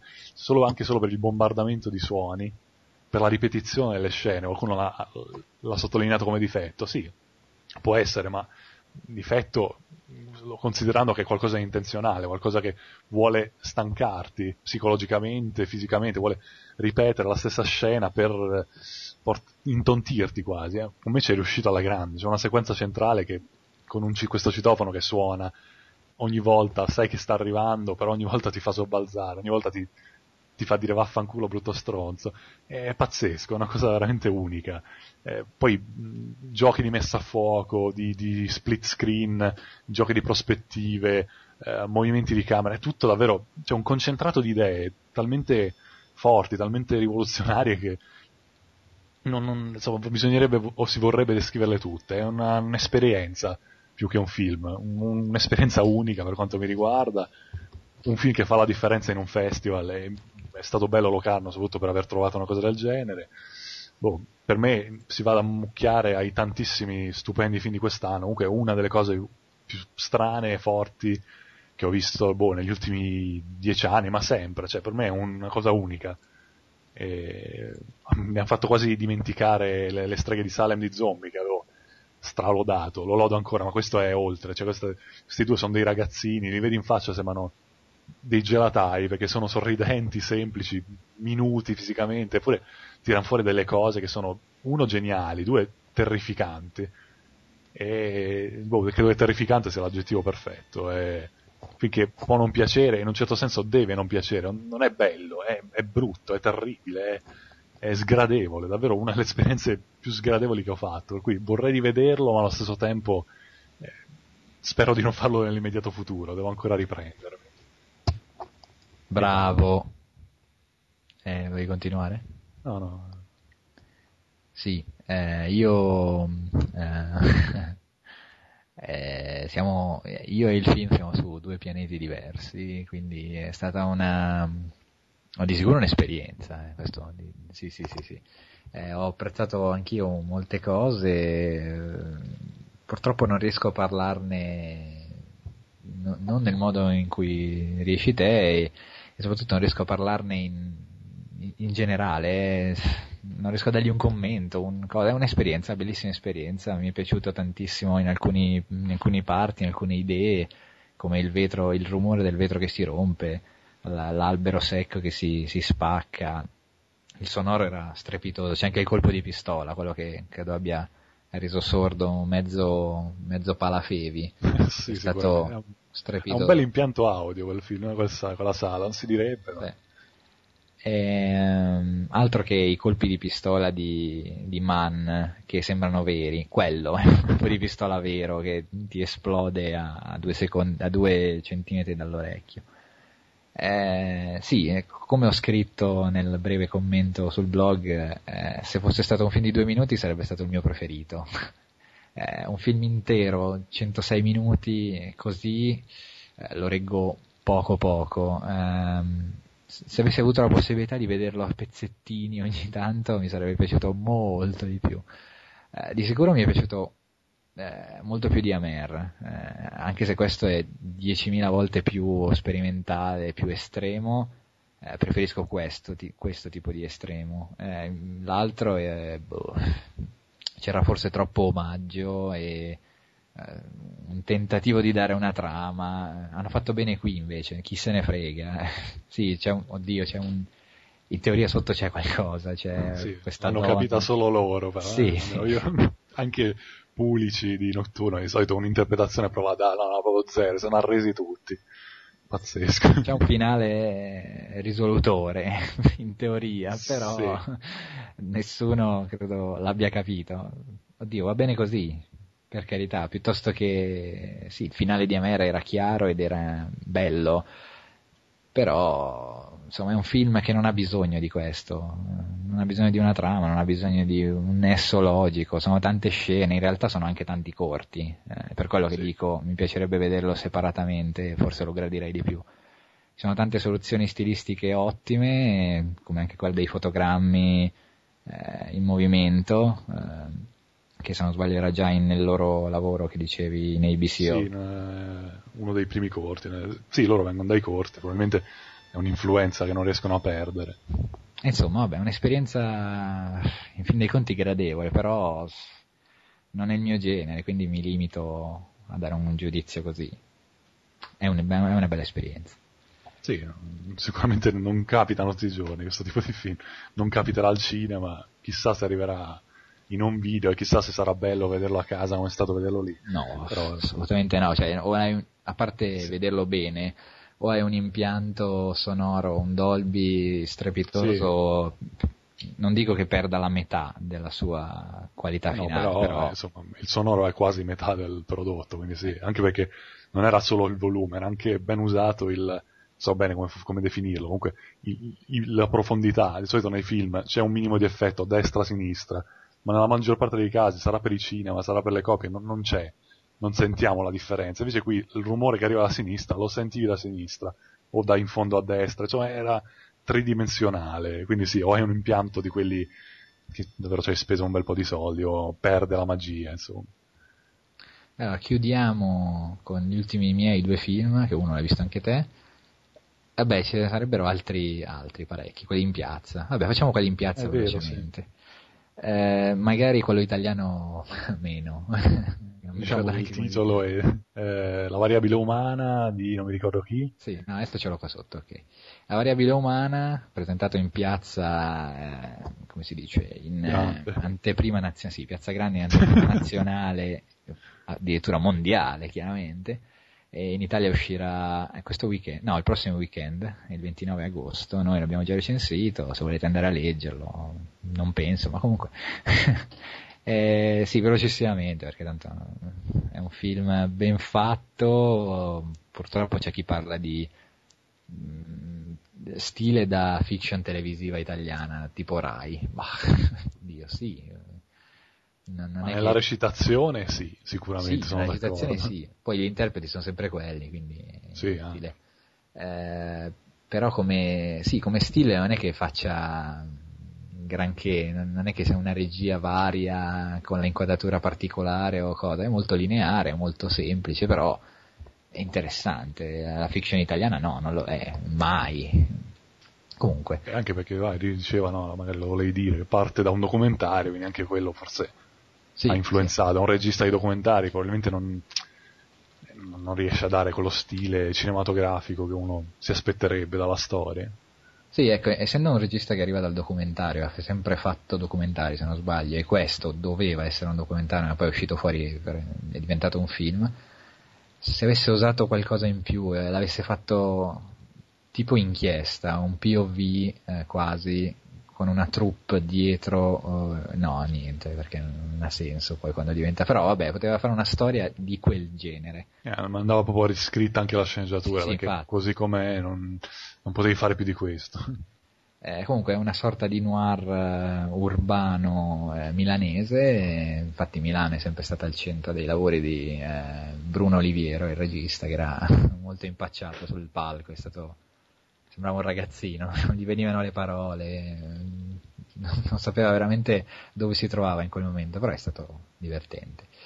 E, e non era neanche la sua prima volta Locarno, mi sembra la seconda. Vabbè. E sì, girato bene, interessante, non si basa sul colpo di scena perché o comunque sul mistero, sul giallo di chi abbia ucciso veramente questo eh, Dio come si chiamava il, il cosa? aveva un nome tedesco. Eh, no, Müller. No. no, no era eh, vabbè lui. Uber. Uber.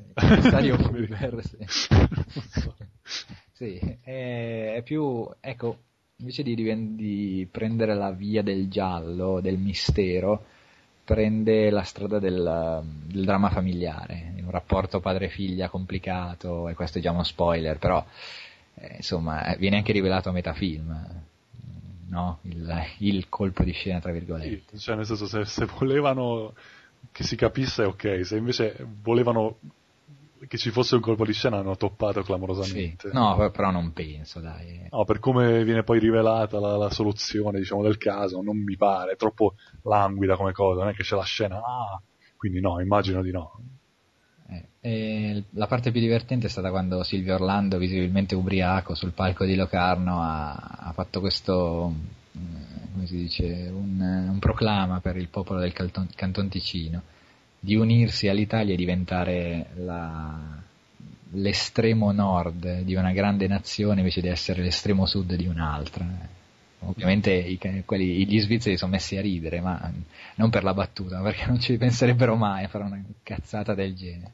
Comunque, eh, dopo la variabile umana, ne abbiamo già parlato assieme, va bene così, no? Sì, sì, sì non, non merita altre parole.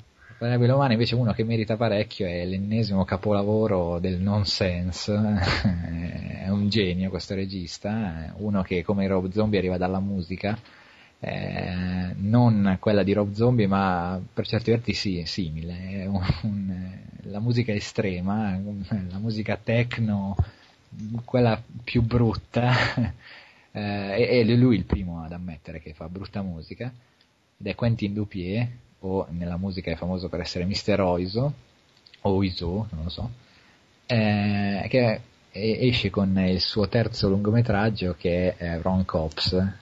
Mm, inutile dire la trama, è solo vari episodi, all'interno del corpo di polizia di Los Angeles, se non sbaglio, dove non c'è un poliziotto che sia normale, sono tutti pazzi, cioè l'attore principale che eh, non mi viene, Mark... Uh, eh, non so. Vabbè, l'attore principale che è bellissimo, anche salito sul palco anche lui e non, non avreste mai immaginato che è quello che si vede su schermo. Poi c'è lo stesso attore che in Wrong faceva il, il, giardiniere, che questa volta ha un bozzo enorme, sembra un tumore, poi una benda sì. sull'occhio. Sì, probabilmente ha perso l'occhio per quel tumore o qualcos'altro. Vabbè, sì. non, non, spiegano, è, è bello così. E poi c'è um, Warheimer, Mark, no, Eric. Eric Warheimer, che è bellissimo, potrebbe anche stare in scena e non dire nulla, è solo presenza meravigliosa, poi un'altra poliziotta, insomma tutte le avventure di questi uomini, di questi, di questi uomini e donne del, della forza dell'ordine, senza controllo e senza logica morale, eccetera. Divertentissimo, conferma il talento eh, di Dupier, che è anche sceneggiatore, di eh, fare questi film nonsense senza essere forzati, senza trovare per forza la, la battuta ironica, il, il nonsense, è, è genuino, è per questo che sono tutti molto divertenti. Infatti mh, chi è riuscito a rimanere, perché il film è iniziato intorno alla mezzanotte, eh, in Piazza Grande era per terra dalle risate, tutti, dai più giovani ai più anziani, che magari capiscono meno questo tipo di comicità è favoloso, è bello vedere che un regista così, che appunto è uno che arriva dalla musica, non è uno che ha studiato cinema, eh, riesca a, a, continuare a fare film di questo genere. Viva Quentin Dupier, bravissimo. Tu vuoi aggiungere? Sì, eh, sì, è stato bello che hanno sentito il dovere di precisare, eh, non vi sentite offesi, è un tipo di film provocatorio, invece no, sembrava non servisse, perché sì, è vero che sono rimasti pochi, probabilmente più giovani che altro, però c'era anche, c'erano parecchi adulti e l'impressione che tutti abbiano apprezzato anche le cose un po' più eh, eccessive. E poi sì, non è che ci fosse, in certi casi quasi speri che vada oltre i limiti del consentito, in un paio di situazioni, una in particolare quando c'è lo scambio di soldi e ostaggi, insomma, in cui quasi vorresti vedere, però dici no, vabbè, va bene così, insomma, non, non è che ti lasci deluso, eh, anzi. È bellissimo, secondo me, non so, perché Rubber era molto originale nell'idea, per cui, non, non so, mi, quello mi frena un po', ma sarei tentato di dire che sicuramente è il suo miglior film, perché boh, è equilibrato, molto più di, di Wrong, che mi era piaciuto, ma mi era pesata un po' più la, la, la, l'impostazione quasi appunto a episodi, Qui invece c'è, si, pensa, si sente meno, perché per me meno, ha pesato meno e l'ho sentito più omogeneo come tipo di storia, anche se è spezzettata. Eh, però è scritto anche bene, cioè, c'è un ottimo ritmo nell'alternarsi delle varie sottotrame, è davvero eh, equilibrato, oltre poi la, il demenziale bellissimo. E poi sì, è spassosissimo, davvero. Uno perché c'è un protagonista pazzesco, eh, si chiama Mark Burnham, eh. quello interpreta Duke, e che davvero, cioè, già solo la presenza fisica fa la differenza in un film comico. E lui la fa, è bellissimo, è spesso in mutande, pelle chiara, però molto mascolino, poi dal vivere ancora più mascolino, faceva paura, sembrava un criminale russo. E, e, poi tutti quelli intorno sono davvero bravissimi. Ma poi boh, ne infila una dietro l'altra senza problemi, alcune prevedibili, altre molto meno che davvero ti, ti spiazzano. È, boh, è geniale, sì. Secondo me sta crescendo sempre di più. Sì. Se, è dura tenere questo ritmo, quindi c'è un po' la paura di... Soprattutto però, in questo genere. Sì, sì, è un genere che stanca a un certo punto. C'è un minimo di varietà, per ora funziona alla grande, non ci voglio pensare al futuro. È, è bellissimo, grande cast, eh, grande scrittura, poi c'è Marilyn Manson in un ruolo bellissimo eh, fantastico. Ray, Ray eh. Wise, Grace Zabrinski, sì. cioè, metà Twin Peaks. Cioè... sì, non... sì, poi un cast sempre scelto con cioè, volti particolari. Eh, no, davvero tutti bravissimi, un, un mix di, di, di, ottime idee, di, di talenti vari. Bello, bello. Poi come scherza sulla musica che fa lui, poi sì. orribile, eh? però qualcuno piace, immagino. Eh, bello, bello. E... È stato purtroppo fuori concorso, ma diciamo, ecco, dico il secondo miglior film che ho visto a Locarno dopo quello di Gattette Forzani, perché sì, sembrava una cosa stupida, è più leggero, non c'entra nulla col cinema impegnato di Pinto e tutto, però eh, ero stanco morto, eh, letteralmente. Sono arrivato lì e mi ha, mi ha, scaldato il cuore. È una di quelle cose che dice, cazzo, eh, fa cancellare tutto il resto. E si conclude con una delle scene migliori della storia del cinema, una frase sì. gridata verso un, cer- un, cerbiatto in un cimitero. Eh. Dopo sì. un, un, discorso funebre anch'esso meraviglioso e dopo i titoli c'è anche un, una breve scena eh, su dove vada collocata certo, un certo tipo di musica in certi tipi di discoteche. Comunque è tutto bello. Eh, un altro film, eh, a mio modo di vedere, bello, non era comunque a livello degli altri, ma era insomma, una commedia romantica che nel suo genere eh, è piacevole, è stato anche questo in anteprima nazionale, internazionale, poi ho scoperto che a Londra l'avevano già visto il, quasi un mese prima, quindi non capisco, forse era un'anteprima stampa, eh, perché molti giornalisti ne hanno già appunto parlato. Eh, forse internazionale si intende continentale, cioè in, in, Europa era la prima volta. Eh, non lo so, anche perché se fosse stata una prima stampa ai primissimi di agosto in Inghilterra, eh, il film esce comunque a novembre. che senso ha? Vabbè, eh, comunque non, non, non, andiamo oltre.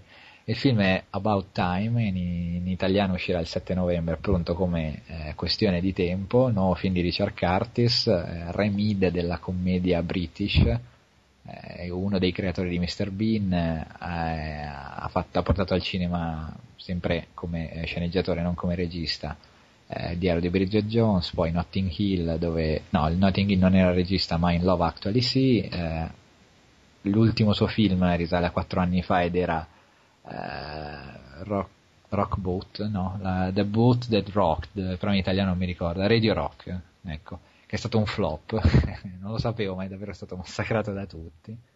A me piacque non moltissimo, ma era comunque un prodottino simpatico. E vabbè, About Time è un film sui viaggi nel tempo, ma i viaggi nel tempo alla fine sono solo un mezzo eh, che viene usato nel film per parlare di altro, per parlare di famiglia, di amore, eh, perché racconta la storia di questo team impacciato. Il, il protagonista Tim, appunto Tim è interpretato da Donald Gleason, che è il figlio di eh, Brendan Gleason, eh, tutto impacciato che mm, scopre che a 21 anni lui può viaggiare nel tempo, solo nel passato, non nel futuro, e solo nel proprio passato, non può quindi tornare al tempo degli egizi o di Hitler. E, e non usa il, questo suo potere, lo usa, lo usa in, molto, in, modo molto nobile, perché non lo usa per soldi, per fama, per conquistare il mondo, ma per trovarsi una ragazza e eh, se questa ragazza è Rachel McAdams penso che lo farebbe chiunque. Eh, vabbè, è una, una commedia romanchi, romantica divertente, eh, la prima parte molto, eh, scorrevole, vari, varie battute molto british, grazie anche alla presenza di Bill Nighy e, e a tutti questi continuo uso del, del, viaggio nel tempo per rifare alcune scelte della sua vita, è molto divertente. La seconda diventa un po' più pesante perché inevitabilmente arriva il dramma, inevitabilmente deve arrivare qualche ostacolo nella sua vita e nella, e nella storia, perché sennò sarebbe eh, un semplice racconto che alla fine lo è, perché eh, con un potere simile è quasi impossibile mettere ostacoli sul cammino di Tim e della sua relazione. Eh, niente, è divertente, eh, è una feel good story che che ti fa abbracciare il tuo vicino. Io non l'ho fatto perché uno er-, eri tu e eh. l'altro non avevo nessuno, quindi però vabbè, è, stato, è stata una bella sensazione. poi dopo c'era Fitzcarraldo, ma il, il, sedere non ne poteva più e poi avevamo altre due ore di macchina. Comunque l'avevo già visto Fitzcarraldo. Vuoi dire, eh, aggiungere? No? Sì, vabbè, è gradevole, s'ammoscia un po', anzi si posa un po' nel finale, anche perché poi chiude con una rivelazione, diciamo, abbastanza banale, eh, però ripetuta un po' troppo. Eh, sì, addirittura io ho sentito la mancanza dell'ostacolo, cioè, siccome queste sono storie che stringi stringi, si somigliano, a un certo punto ci vuole il vero ostacolo, qui ci sono, ma sono del... Cioè, arrivano a un certo punto e poi manca ancora un bel po' di film, eh. non sono nella chiusa, sono in una fase centrale, poi la storia va avanti e bisogna tirare le somme, ma sembra quasi che eh, si trascini avanti nell'indecisione, poi arriva questa, questa conciliazione, diciamo, di, di idee. Sì, vabbè, una mezz'ora, no, 20 minuti in meno avrebbero aiutato, per il resto è quella leggerezza che non dispiace. Sì, eh, due ore passa. Eh, sì, ma non è tanto quella, è che non le usano nel modo giusto queste due ore, semplicemente perde tempo a un certo punto, la... è un film sul tempo, andava gestito meglio. Ultimissima cosa, poi eh, discorso e bilancio finale di Locarno, ho visto anche l'anteprima nazionale, anche questa, internazionale. Eh, il Mago di Oz in 3D, eh, non è quello di Raimi, chiaramente, è proprio il film del 39, eh, è stato uh, convertito, se si può dire così, in, eh, in, 3, in 3D, appunto, uscirà nei cinema eh, intorno a ottobre e il giorno dopo uscirà anche in Blu-ray e DVD ovviamente una nuova edizione da collezione che purtroppo devo comprare che sono altri molti soldi però c'è dentro un mucchio di roba tra cui penne USB eh, libretti eccetera quindi ne vale la pena. E soprattutto ne vale la pena perché io avevo qualche dubbio soprattutto perché puzza lontano un chilometro di manovra commerciale, però quasi tutto ormai è una manovra commerciale. Eh, però alla fine è davvero un ottimo, hanno fatto un, un ottimo lavoro, le scene, rivedere il Mago di Oz in 3D è, è impressionante, soprattutto, e questo sembra strano, ma la parte migliore fatta in 3D è quella non a colori, cioè il primo pezzo è la parte finale eh, con la virata sul seppia, lì il distacco dei livelli, la profondità è impressionante, hanno fatto un lavoro veramente magnifico, soprattutto perché quando si cerca di rifare un film in 3D l'effetto è sempre bruttino, è finto, questa volta invece sembra nato in 3D, forse perché una volta i film li facevano molto bene, con le profondità di campo giuste, eccetera, e quindi adesso è facile fare una conversione. Eh, che dire, ottimo, straconsigliato se riuscite a comprarvelo in DVD o in, in Blu-ray ovviamente. Eh, e se riuscite andate a vederlo quando uscirà, eh, è una versione che è destinata per andare sui cinema IMAX. Ovviamente in Italia quanti ce ne sono? Due, forse, tre, eh, però ne vale comunque la pena. Io l'ho visto normalmente, a Locarno non c'erano gli IMAX ed è stata una bellissima esperienza.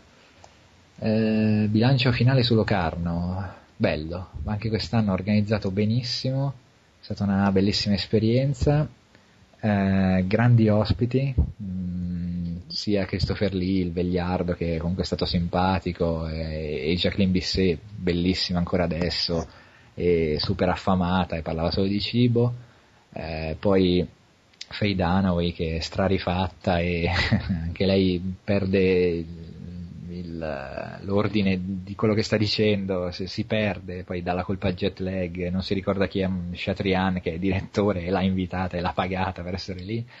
Eh, Anna Carina che ormai sembra il Joker, però conservo ancora un, un, ricordo bellissimo di lei quando era una delle donne più belle del, degli anni 60 e 50.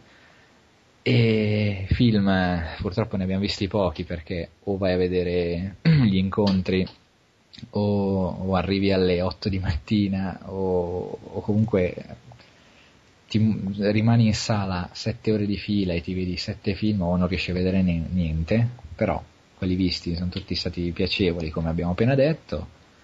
Eh, l'anno prossimo saremo di nuovo lì, eh, ovviamente. Eh, speriamo ancora accreditati speriamo magari con un accredito migliore, però non so bene come funzionino. E boh, è stato una, ancora una volta una bella esperienza e beh, rifacciamo. Eh. Boh, mi sto ripetendo come Christopher Lee. Eh, sì, confermo, eh, non mi pento mai, è faticoso, ma mai al punto da dire non ne vale la pena, anzi. Certo, fallo un po' più comodo, è sicuramente più bello anche come esperienza, però così come, come ci capita e va benissimo.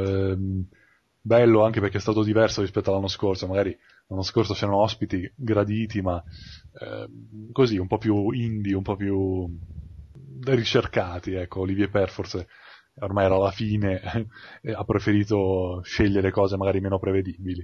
Quest'anno ci sono più divi, proprio veri e propri, che insomma Christopher Lee di un certo tipo, ma lo è, Faye Dunaway lo è a tutti gli effetti, anche la Bissé, anche la Carina, insomma, sono... Cioè, la Carina chiaramente un tipo diverso di cinema, però insomma, è un nome grosso, è bello, però sono stati tutti belli. Christopher Lee forse l'ho detto, il meno, il il più deludente perché per quelle ragioni che ho spiegato, però è comunque una cosa magica incontrarlo eh, già il fatto che ti diano queste possibilità, Dunaway, che a me frega relativamente perché non ho questo tipo di ammirazione per l'attrice come figura, ma lei è un, è un pezzo di storia del cinema e quindi cacchio. La Bissé è stata una bellissima sorpresa, meno magari meno importante, perché insomma, si può anche dire, non è, non è Faye Dunaway, però è stata la più umana, la più normale, la, la più piacevole da ascoltare. Questo perché la Anna Carina parlava in francese, io il francese lo so molto poco, per cui non la conto. Sì, bei film, quasi tutti interessanti, anche i meno interessanti comunque, visti lì in quell'atmosfera, a parte i sedili, è sempre magico e sì, viene voglia di andarci ogni anno, anche se quando arrivi all'ultimo giorno sei distrutto, dici mai più, e no, non c'è storia, poi ci ritorni. E chissà, poi dipende chiaramente da quello che si inventano, gli ospiti e tutto, quello è un fattore di scelta, però diciamo che viene voglia ogni anno, qualcosa di buono la trovi. Se vai lì per la, la, la star, ti infili in una sala e qualcosa di, di, unico lo becchi, vale per tutti i festival, però Locarno è più, eh, è più facile, è più a misura d'uomo, cioè non credo che se vai in un'altra città, Venezia, Cannes, eh, Roma, anche Milano, puoi farlo con questa leggerezza, la vai, trovi una cassa, ti infili, e vedi un film coreano che arriverà in sala tra un anno, non ci arriverà mai, è davvero ospitale come festival. Se siete in un raggio accettabile, magari anche solo un giorno, è sempre un, con- un buon consiglio farci un salto, insomma. Mm. E poi avrete anche l'opportunità di vedere Federico Buffa dal vivo, eh, non è mai, sì, sempre lì. Non è mai una brutta cosa. Credo che stia lì anche il resto dell'anno, probabilmente. no. E con Locarno abbiamo chiuso, ci vediamo l'anno prossimo, torniamo al presente cinematografico, anche se per noi è passato perché l'abbiamo visto da un po', grazie a anteprime varie estive, e parliamo dei due film, sì, diciamo i migliori del weekend. eh, sì, sì, sì, non ricordo il resto, ma sì. Sì, eh, che sono Monster University, il nuovo film Pixar, e l'evocazione The Conjuring di James Wan. Eh, parto con Monster University, l'hai visto? No. No, ok, allora faccio veloce, poi lasciamo spazio al film del weekend. Anche perché Monster University eh, mi duole. Hai segnato? Sì, sì. Ok. eh, mi duole ammetterlo, anzi no, non mi duole, perché ormai la Pixar mi sta iniziando anche a stare sulle palle. Preferisco il cinema d'animazione di un certo tipo e quello ancora disegnato e, e, e, spa, e sto aspettando mo- molto di più quello di, di, di, come cazzo si chiama Miyazaki per dire invece di questi Pixar che ormai sembrano fatti tutti con lo stampino non, non sono più così interessanti poi così freddi la, la, la computer grafica la cosa eh. comunque Monster University eh, seguito di Monster Co che ricorderete tutti uno dei più amati Pixar a distanza di 12 anni eh, arriva il seguito che in realtà è un prequel, è il primissimo prequel nella storia della Pixar. Eh, ritorna, scopriamo quindi che eh, i due personaggi, eh, James Sullivan e Mike Wazowski, eh, prima di diventare spaventatori professionisti per la Monster Inc., erano eh, dei e, e, hanno dovuto fare l'università ed erano degli studenti della Monster University, facoltà spaventologia eh, uh, lo senti anche te? Cosa? Ho sentito un inizio di qualcosa. No, è, a volte partono dei, dei rumori, eh, anche adesso, però Un violino sembra. Ah, ecco, sì, allora è giusto. Eh, comunque, è il classico film ehm, collegiale, con le matricole, con le, gli sfigati, i secchioni, i, i bulli, con eh, la, gli sfigati che rimangono tagliati fuori ma hanno l'opportunità tramite un, un, giro complicato di diventare i numeri uno, quindi la vittoria dei nerd, anzi questa è una, una sorta della rivincita dei nerd. Ehm, o anche, come si chiamava quello con Will Ferrell sulla, sull'università, Old School, una cosa del genere. Eh no, non, no, vabbè. non l'ho visto. Eh, poi vado a vedere. Ed è quel tipo di film lì, eh, con eh, appunto la rivincita dei, dei, degli sfigati eh, e la, insomma nessuno ti, ti, può dire che sei inferiore agli altri perché uh, tramite queste cose eccetera eccetera eccetera il, volemo se bene, i bei sentimenti. Eh, ecco, la Pixar eh, si presenta per il terzo anno agli Oscar, sempre se si presenterà con questo, immagino di sì, non c'è niente eh, d'altro eh, Planes uscirà molto più avanti, sì. eh, si presenta al terzo anno con un film eh, che non, di sicuro non è materiale da Oscar, ma tanto vince sempre comunque. E poi un film eh, che in confronto ai vari app Toy Story 3, che nonostante fosse un, un sequel e quindi eh, non, eh, non portava avanti nuove idee, era un ottimo film eh, o gli altri del passato, eh, per il terzo anno, quindi dopo Cars 2 e Brave, eh, porta un film che, sì, come al solito è fatto benissimo, questo poi cioè, sono sbizzarriti tra esseri viscidi, eh, peluria, eccetera, perché non c'è un mostro simile a un altro. Una pornografia. sì, sì, in effetti. Ci sono anche dei tentacoli, eh, allora. robe appiccicose. Eh, appunto dal, dal, lato visivo è un'altra gioia per gli occhi, bellissimo, coloratissimo, ormai hanno la fissa per il pelo, e, sì, per un porno, hanno la fissa per il pelo e quindi mm, fa impressione vedere tutti questi, eh, tutti i singoli follicoli in movimento, è impressionante, però è, non, non, c'è dietro un'idea interessante, è un filmettino, è forse uno dei Pixar più minori di tutti. Eh, sembra il classico prodotto commerciale uscito così eh, per guadagnare un po', magari proprio d'estate perché per tirare su i soldi di chi è rimasto a casa, eh, supportato da, come al solito da tantissimo gadget, applicazioni varie, pupazzi, pubblicità sui bus, eccetera, che, rompono i coglioni. E, e poi il film è vuoto, in effetti cioè è un film divertente perché sono battute e, e ci si diverte soprattutto nella prima parte però alla fine è un filmettino proprio poco poco poco eh, vorrei sapere per esempio quello che se ne intendeva di tecnicismi e di, di copia e incolla no? ti ricordi?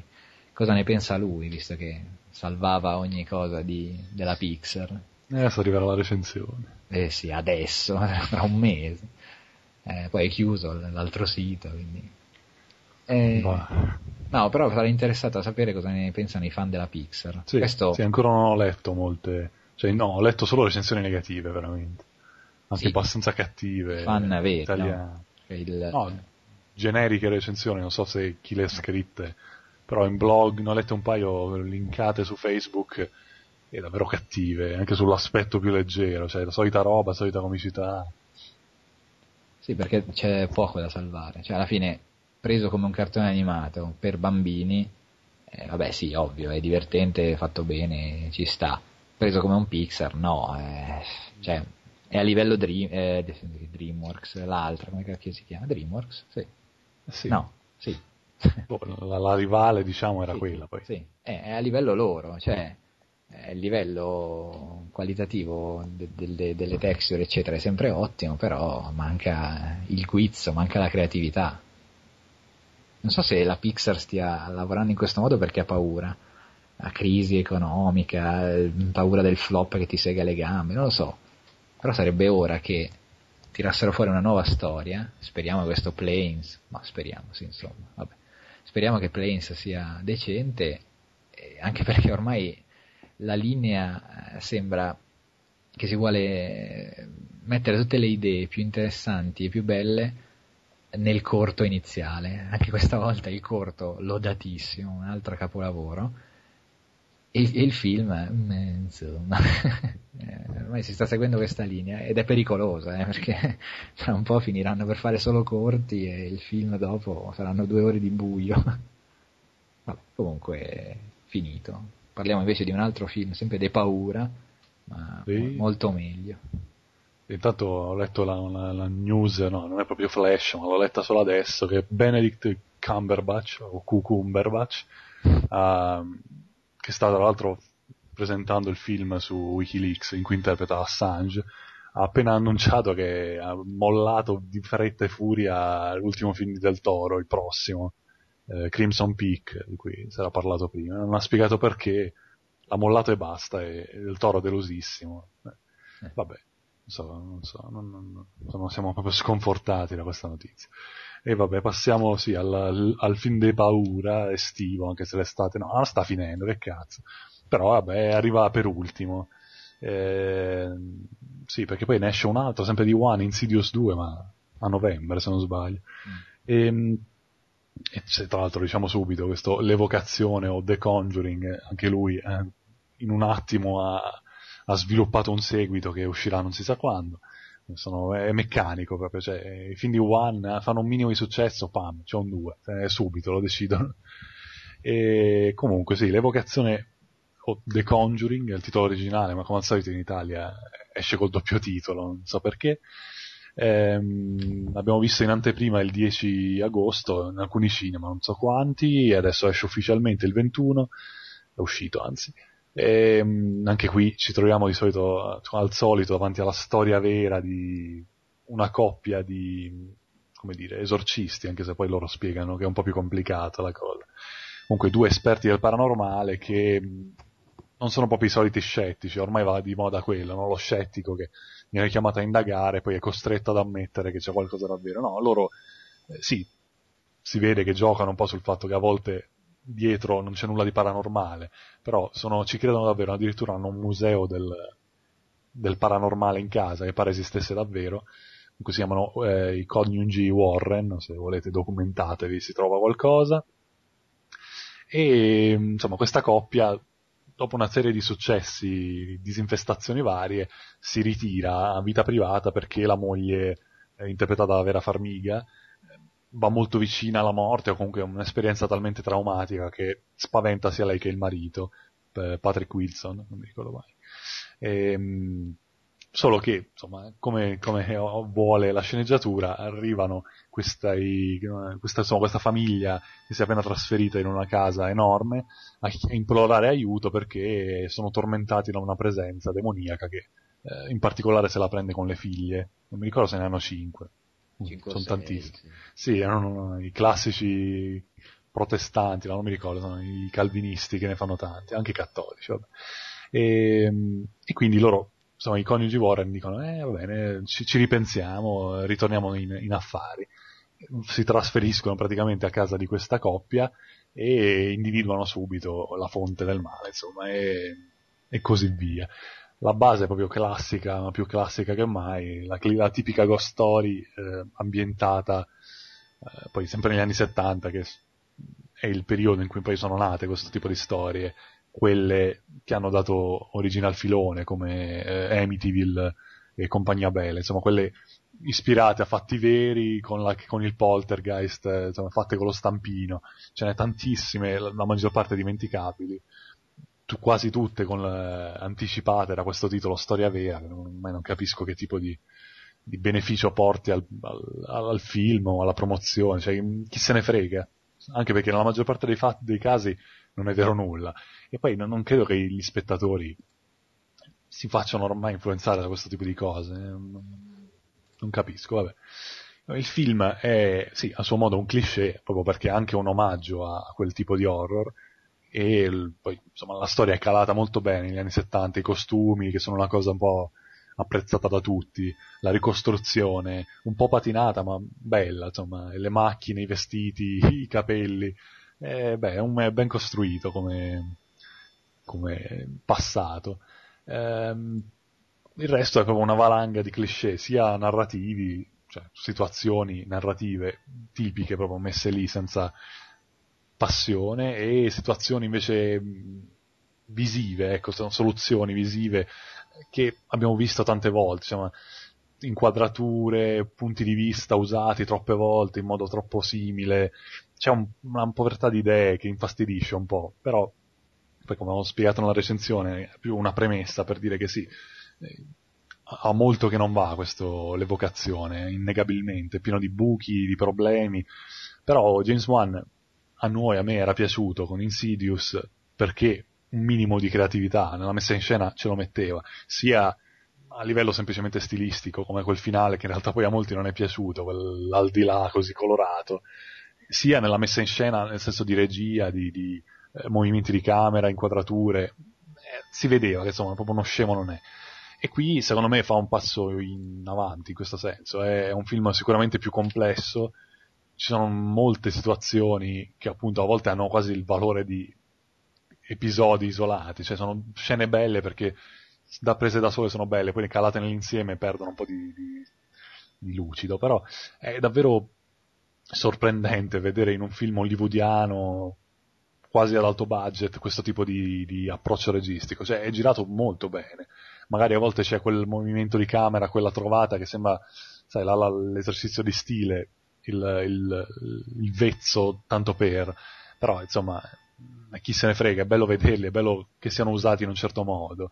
E, e davvero ci sono una, tutta una serie di situazioni che fanno, sono differenziate proprio da questo approccio, sia dall'inizio c'è un piano sequenza eh, prevedibile, facile, quanto volete, però che bello, funziona bene, l'ingresso in casa, questa famiglia che è piena di buone speranze, che entra e mette i mobili a terra, prima che insomma scoppi la tragedia, e lì funziona, è un primo esempio di quello che poi si vedrà per tutto il film, cioè eh, soluzioni non da principiante, ecco. E poi ci sono cose più piccole, tipo la, la macchina da presa che si muove al contrario, cioè si capovolge seguendo la testa della bambina che guarda sotto il letto, cioè sembra una fesseria, però sono cose che facevano la differenza negli anni 60 e 70, quelle cose che facevano Hitchcock, Bava, cioè quelle piccole trovate che sollevavano il film di genere fuori dalla sua nicchia.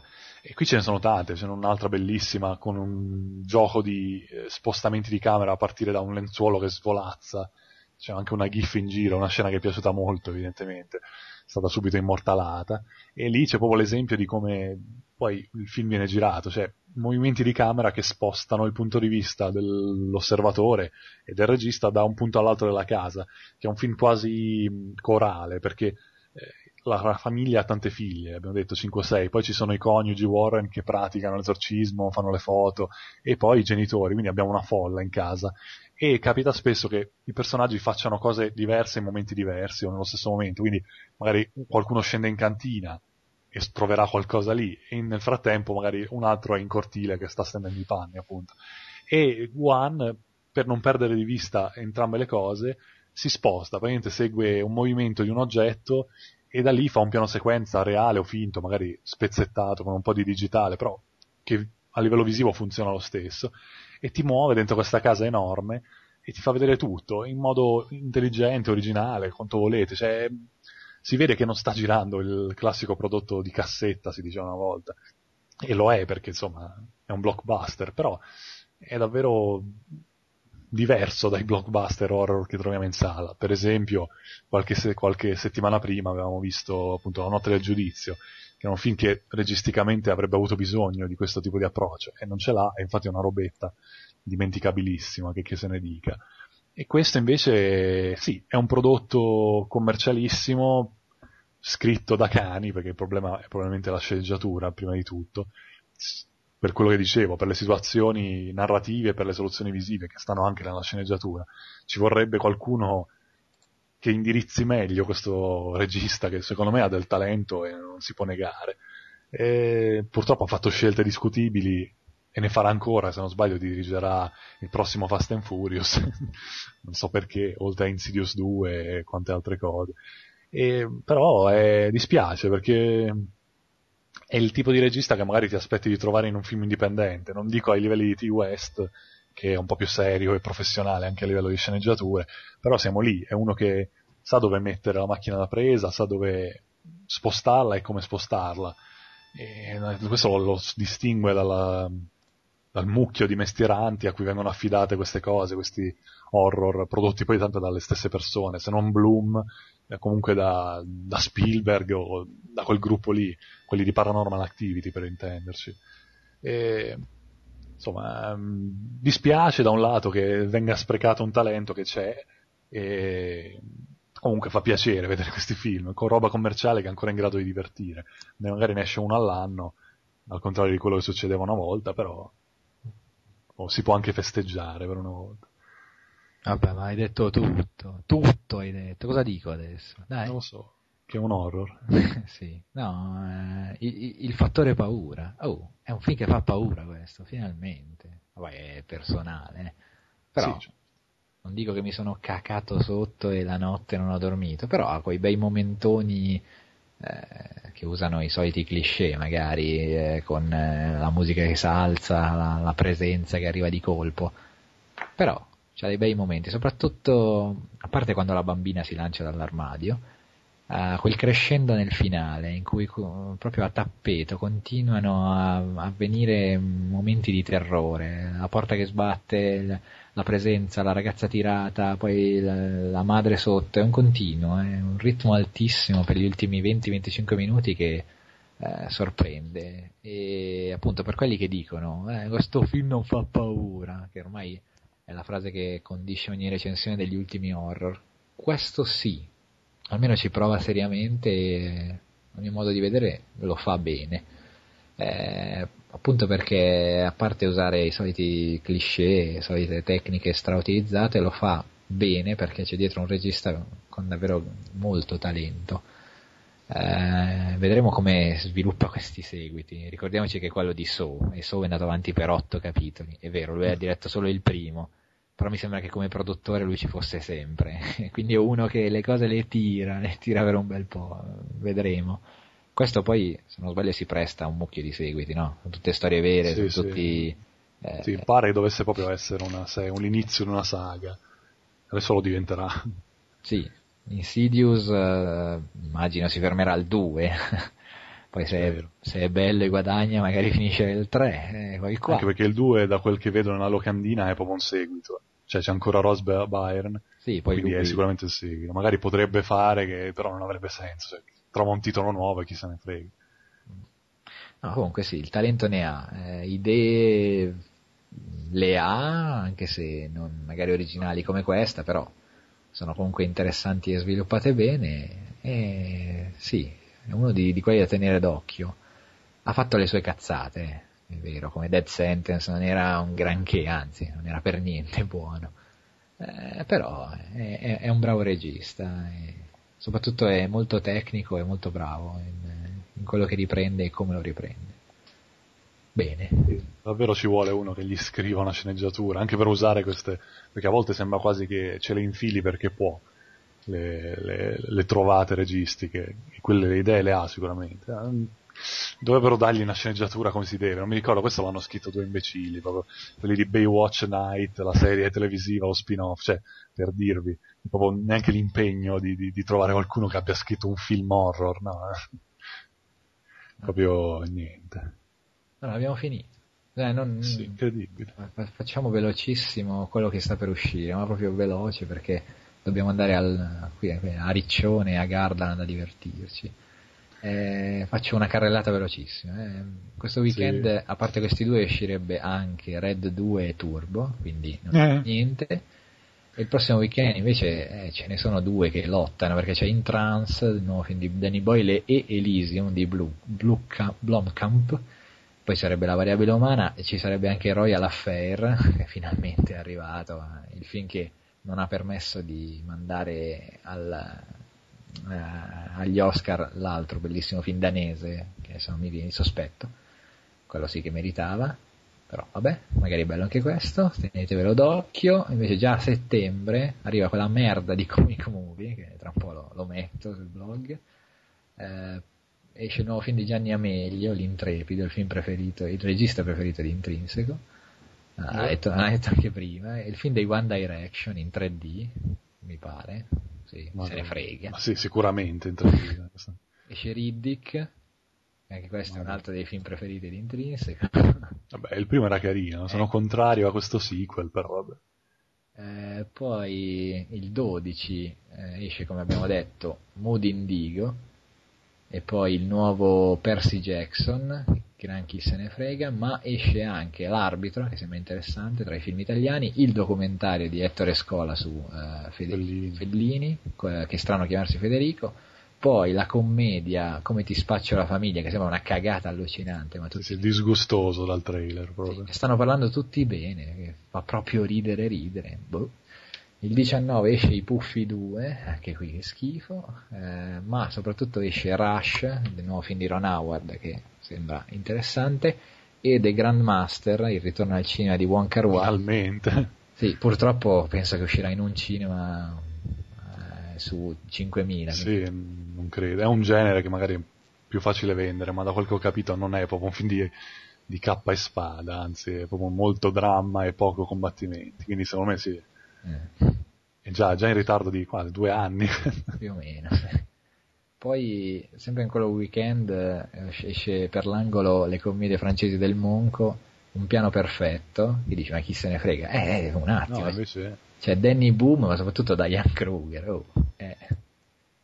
E... Poi oh, esce pure You Are Next di Adam Wingard, che non so se arriverà al cinema, è un horror di quelli che girano da un anno o due, non so se è stato finito, comunque è una specie di leggenda ormai, perché è una vita che gira, una vita che si sa che esiste, ma non è mai uscito. E dentro tra gli attori c'è T. West. Oh. Non so perché. Comunque è molto atteso, solo che è un home invasion classico. Eh, solita storia della famiglia bloccata in casa, tipo, Stra- tipo Strangers, insomma. Mm. E chiudiamo il 26, anche questo è un weekend in cui bisognerà andare o più volte o insomma eh? Avete capito? Eh, esce Bling Ring di Sofia Coppola, ma è stato ritardato? Io me lo ricordavo intorno al 15. Una settimana hanno rimandato. Eh, ecco. Poi La fine del mondo, perfetto, ritardiamolo nella settimana di La fine del mondo, perché eh, insomma, di eh. Edgar Wright. Ma tanto secondo me tra i due sarà, saranno, copriranno molte poche sale. Ma boh, basta che escano streaming decente. E qui lo dico, eh e poi Oscure Presenze con Carrie Russell, che è sempre bella, e poi Lo sconosciuto del lago, eh, eh. che abbiamo visto il poster dappertutto a Locarno. E niente, questo magari chi se ne frega, però... No, no, è una bella, c'è una trama interessante, poi francese. Uh. Sì, ma dico, lo volevo segnalare solo perché noi l'avevamo visto spesso. Sì, sì, è pubblicizzatissimo, come tutti i film, anche Mood Indigo, però questo è vero, era sulle riviste, sui cartoncini chissà perché. E abbiamo finito, siamo tornati, no. adesso ce ne andiamo. C'è da due ore e dieci, era un bel po' e vi bastano. Al solito troppo. E boh, saluti e figli maschi. Ciao. Ciao.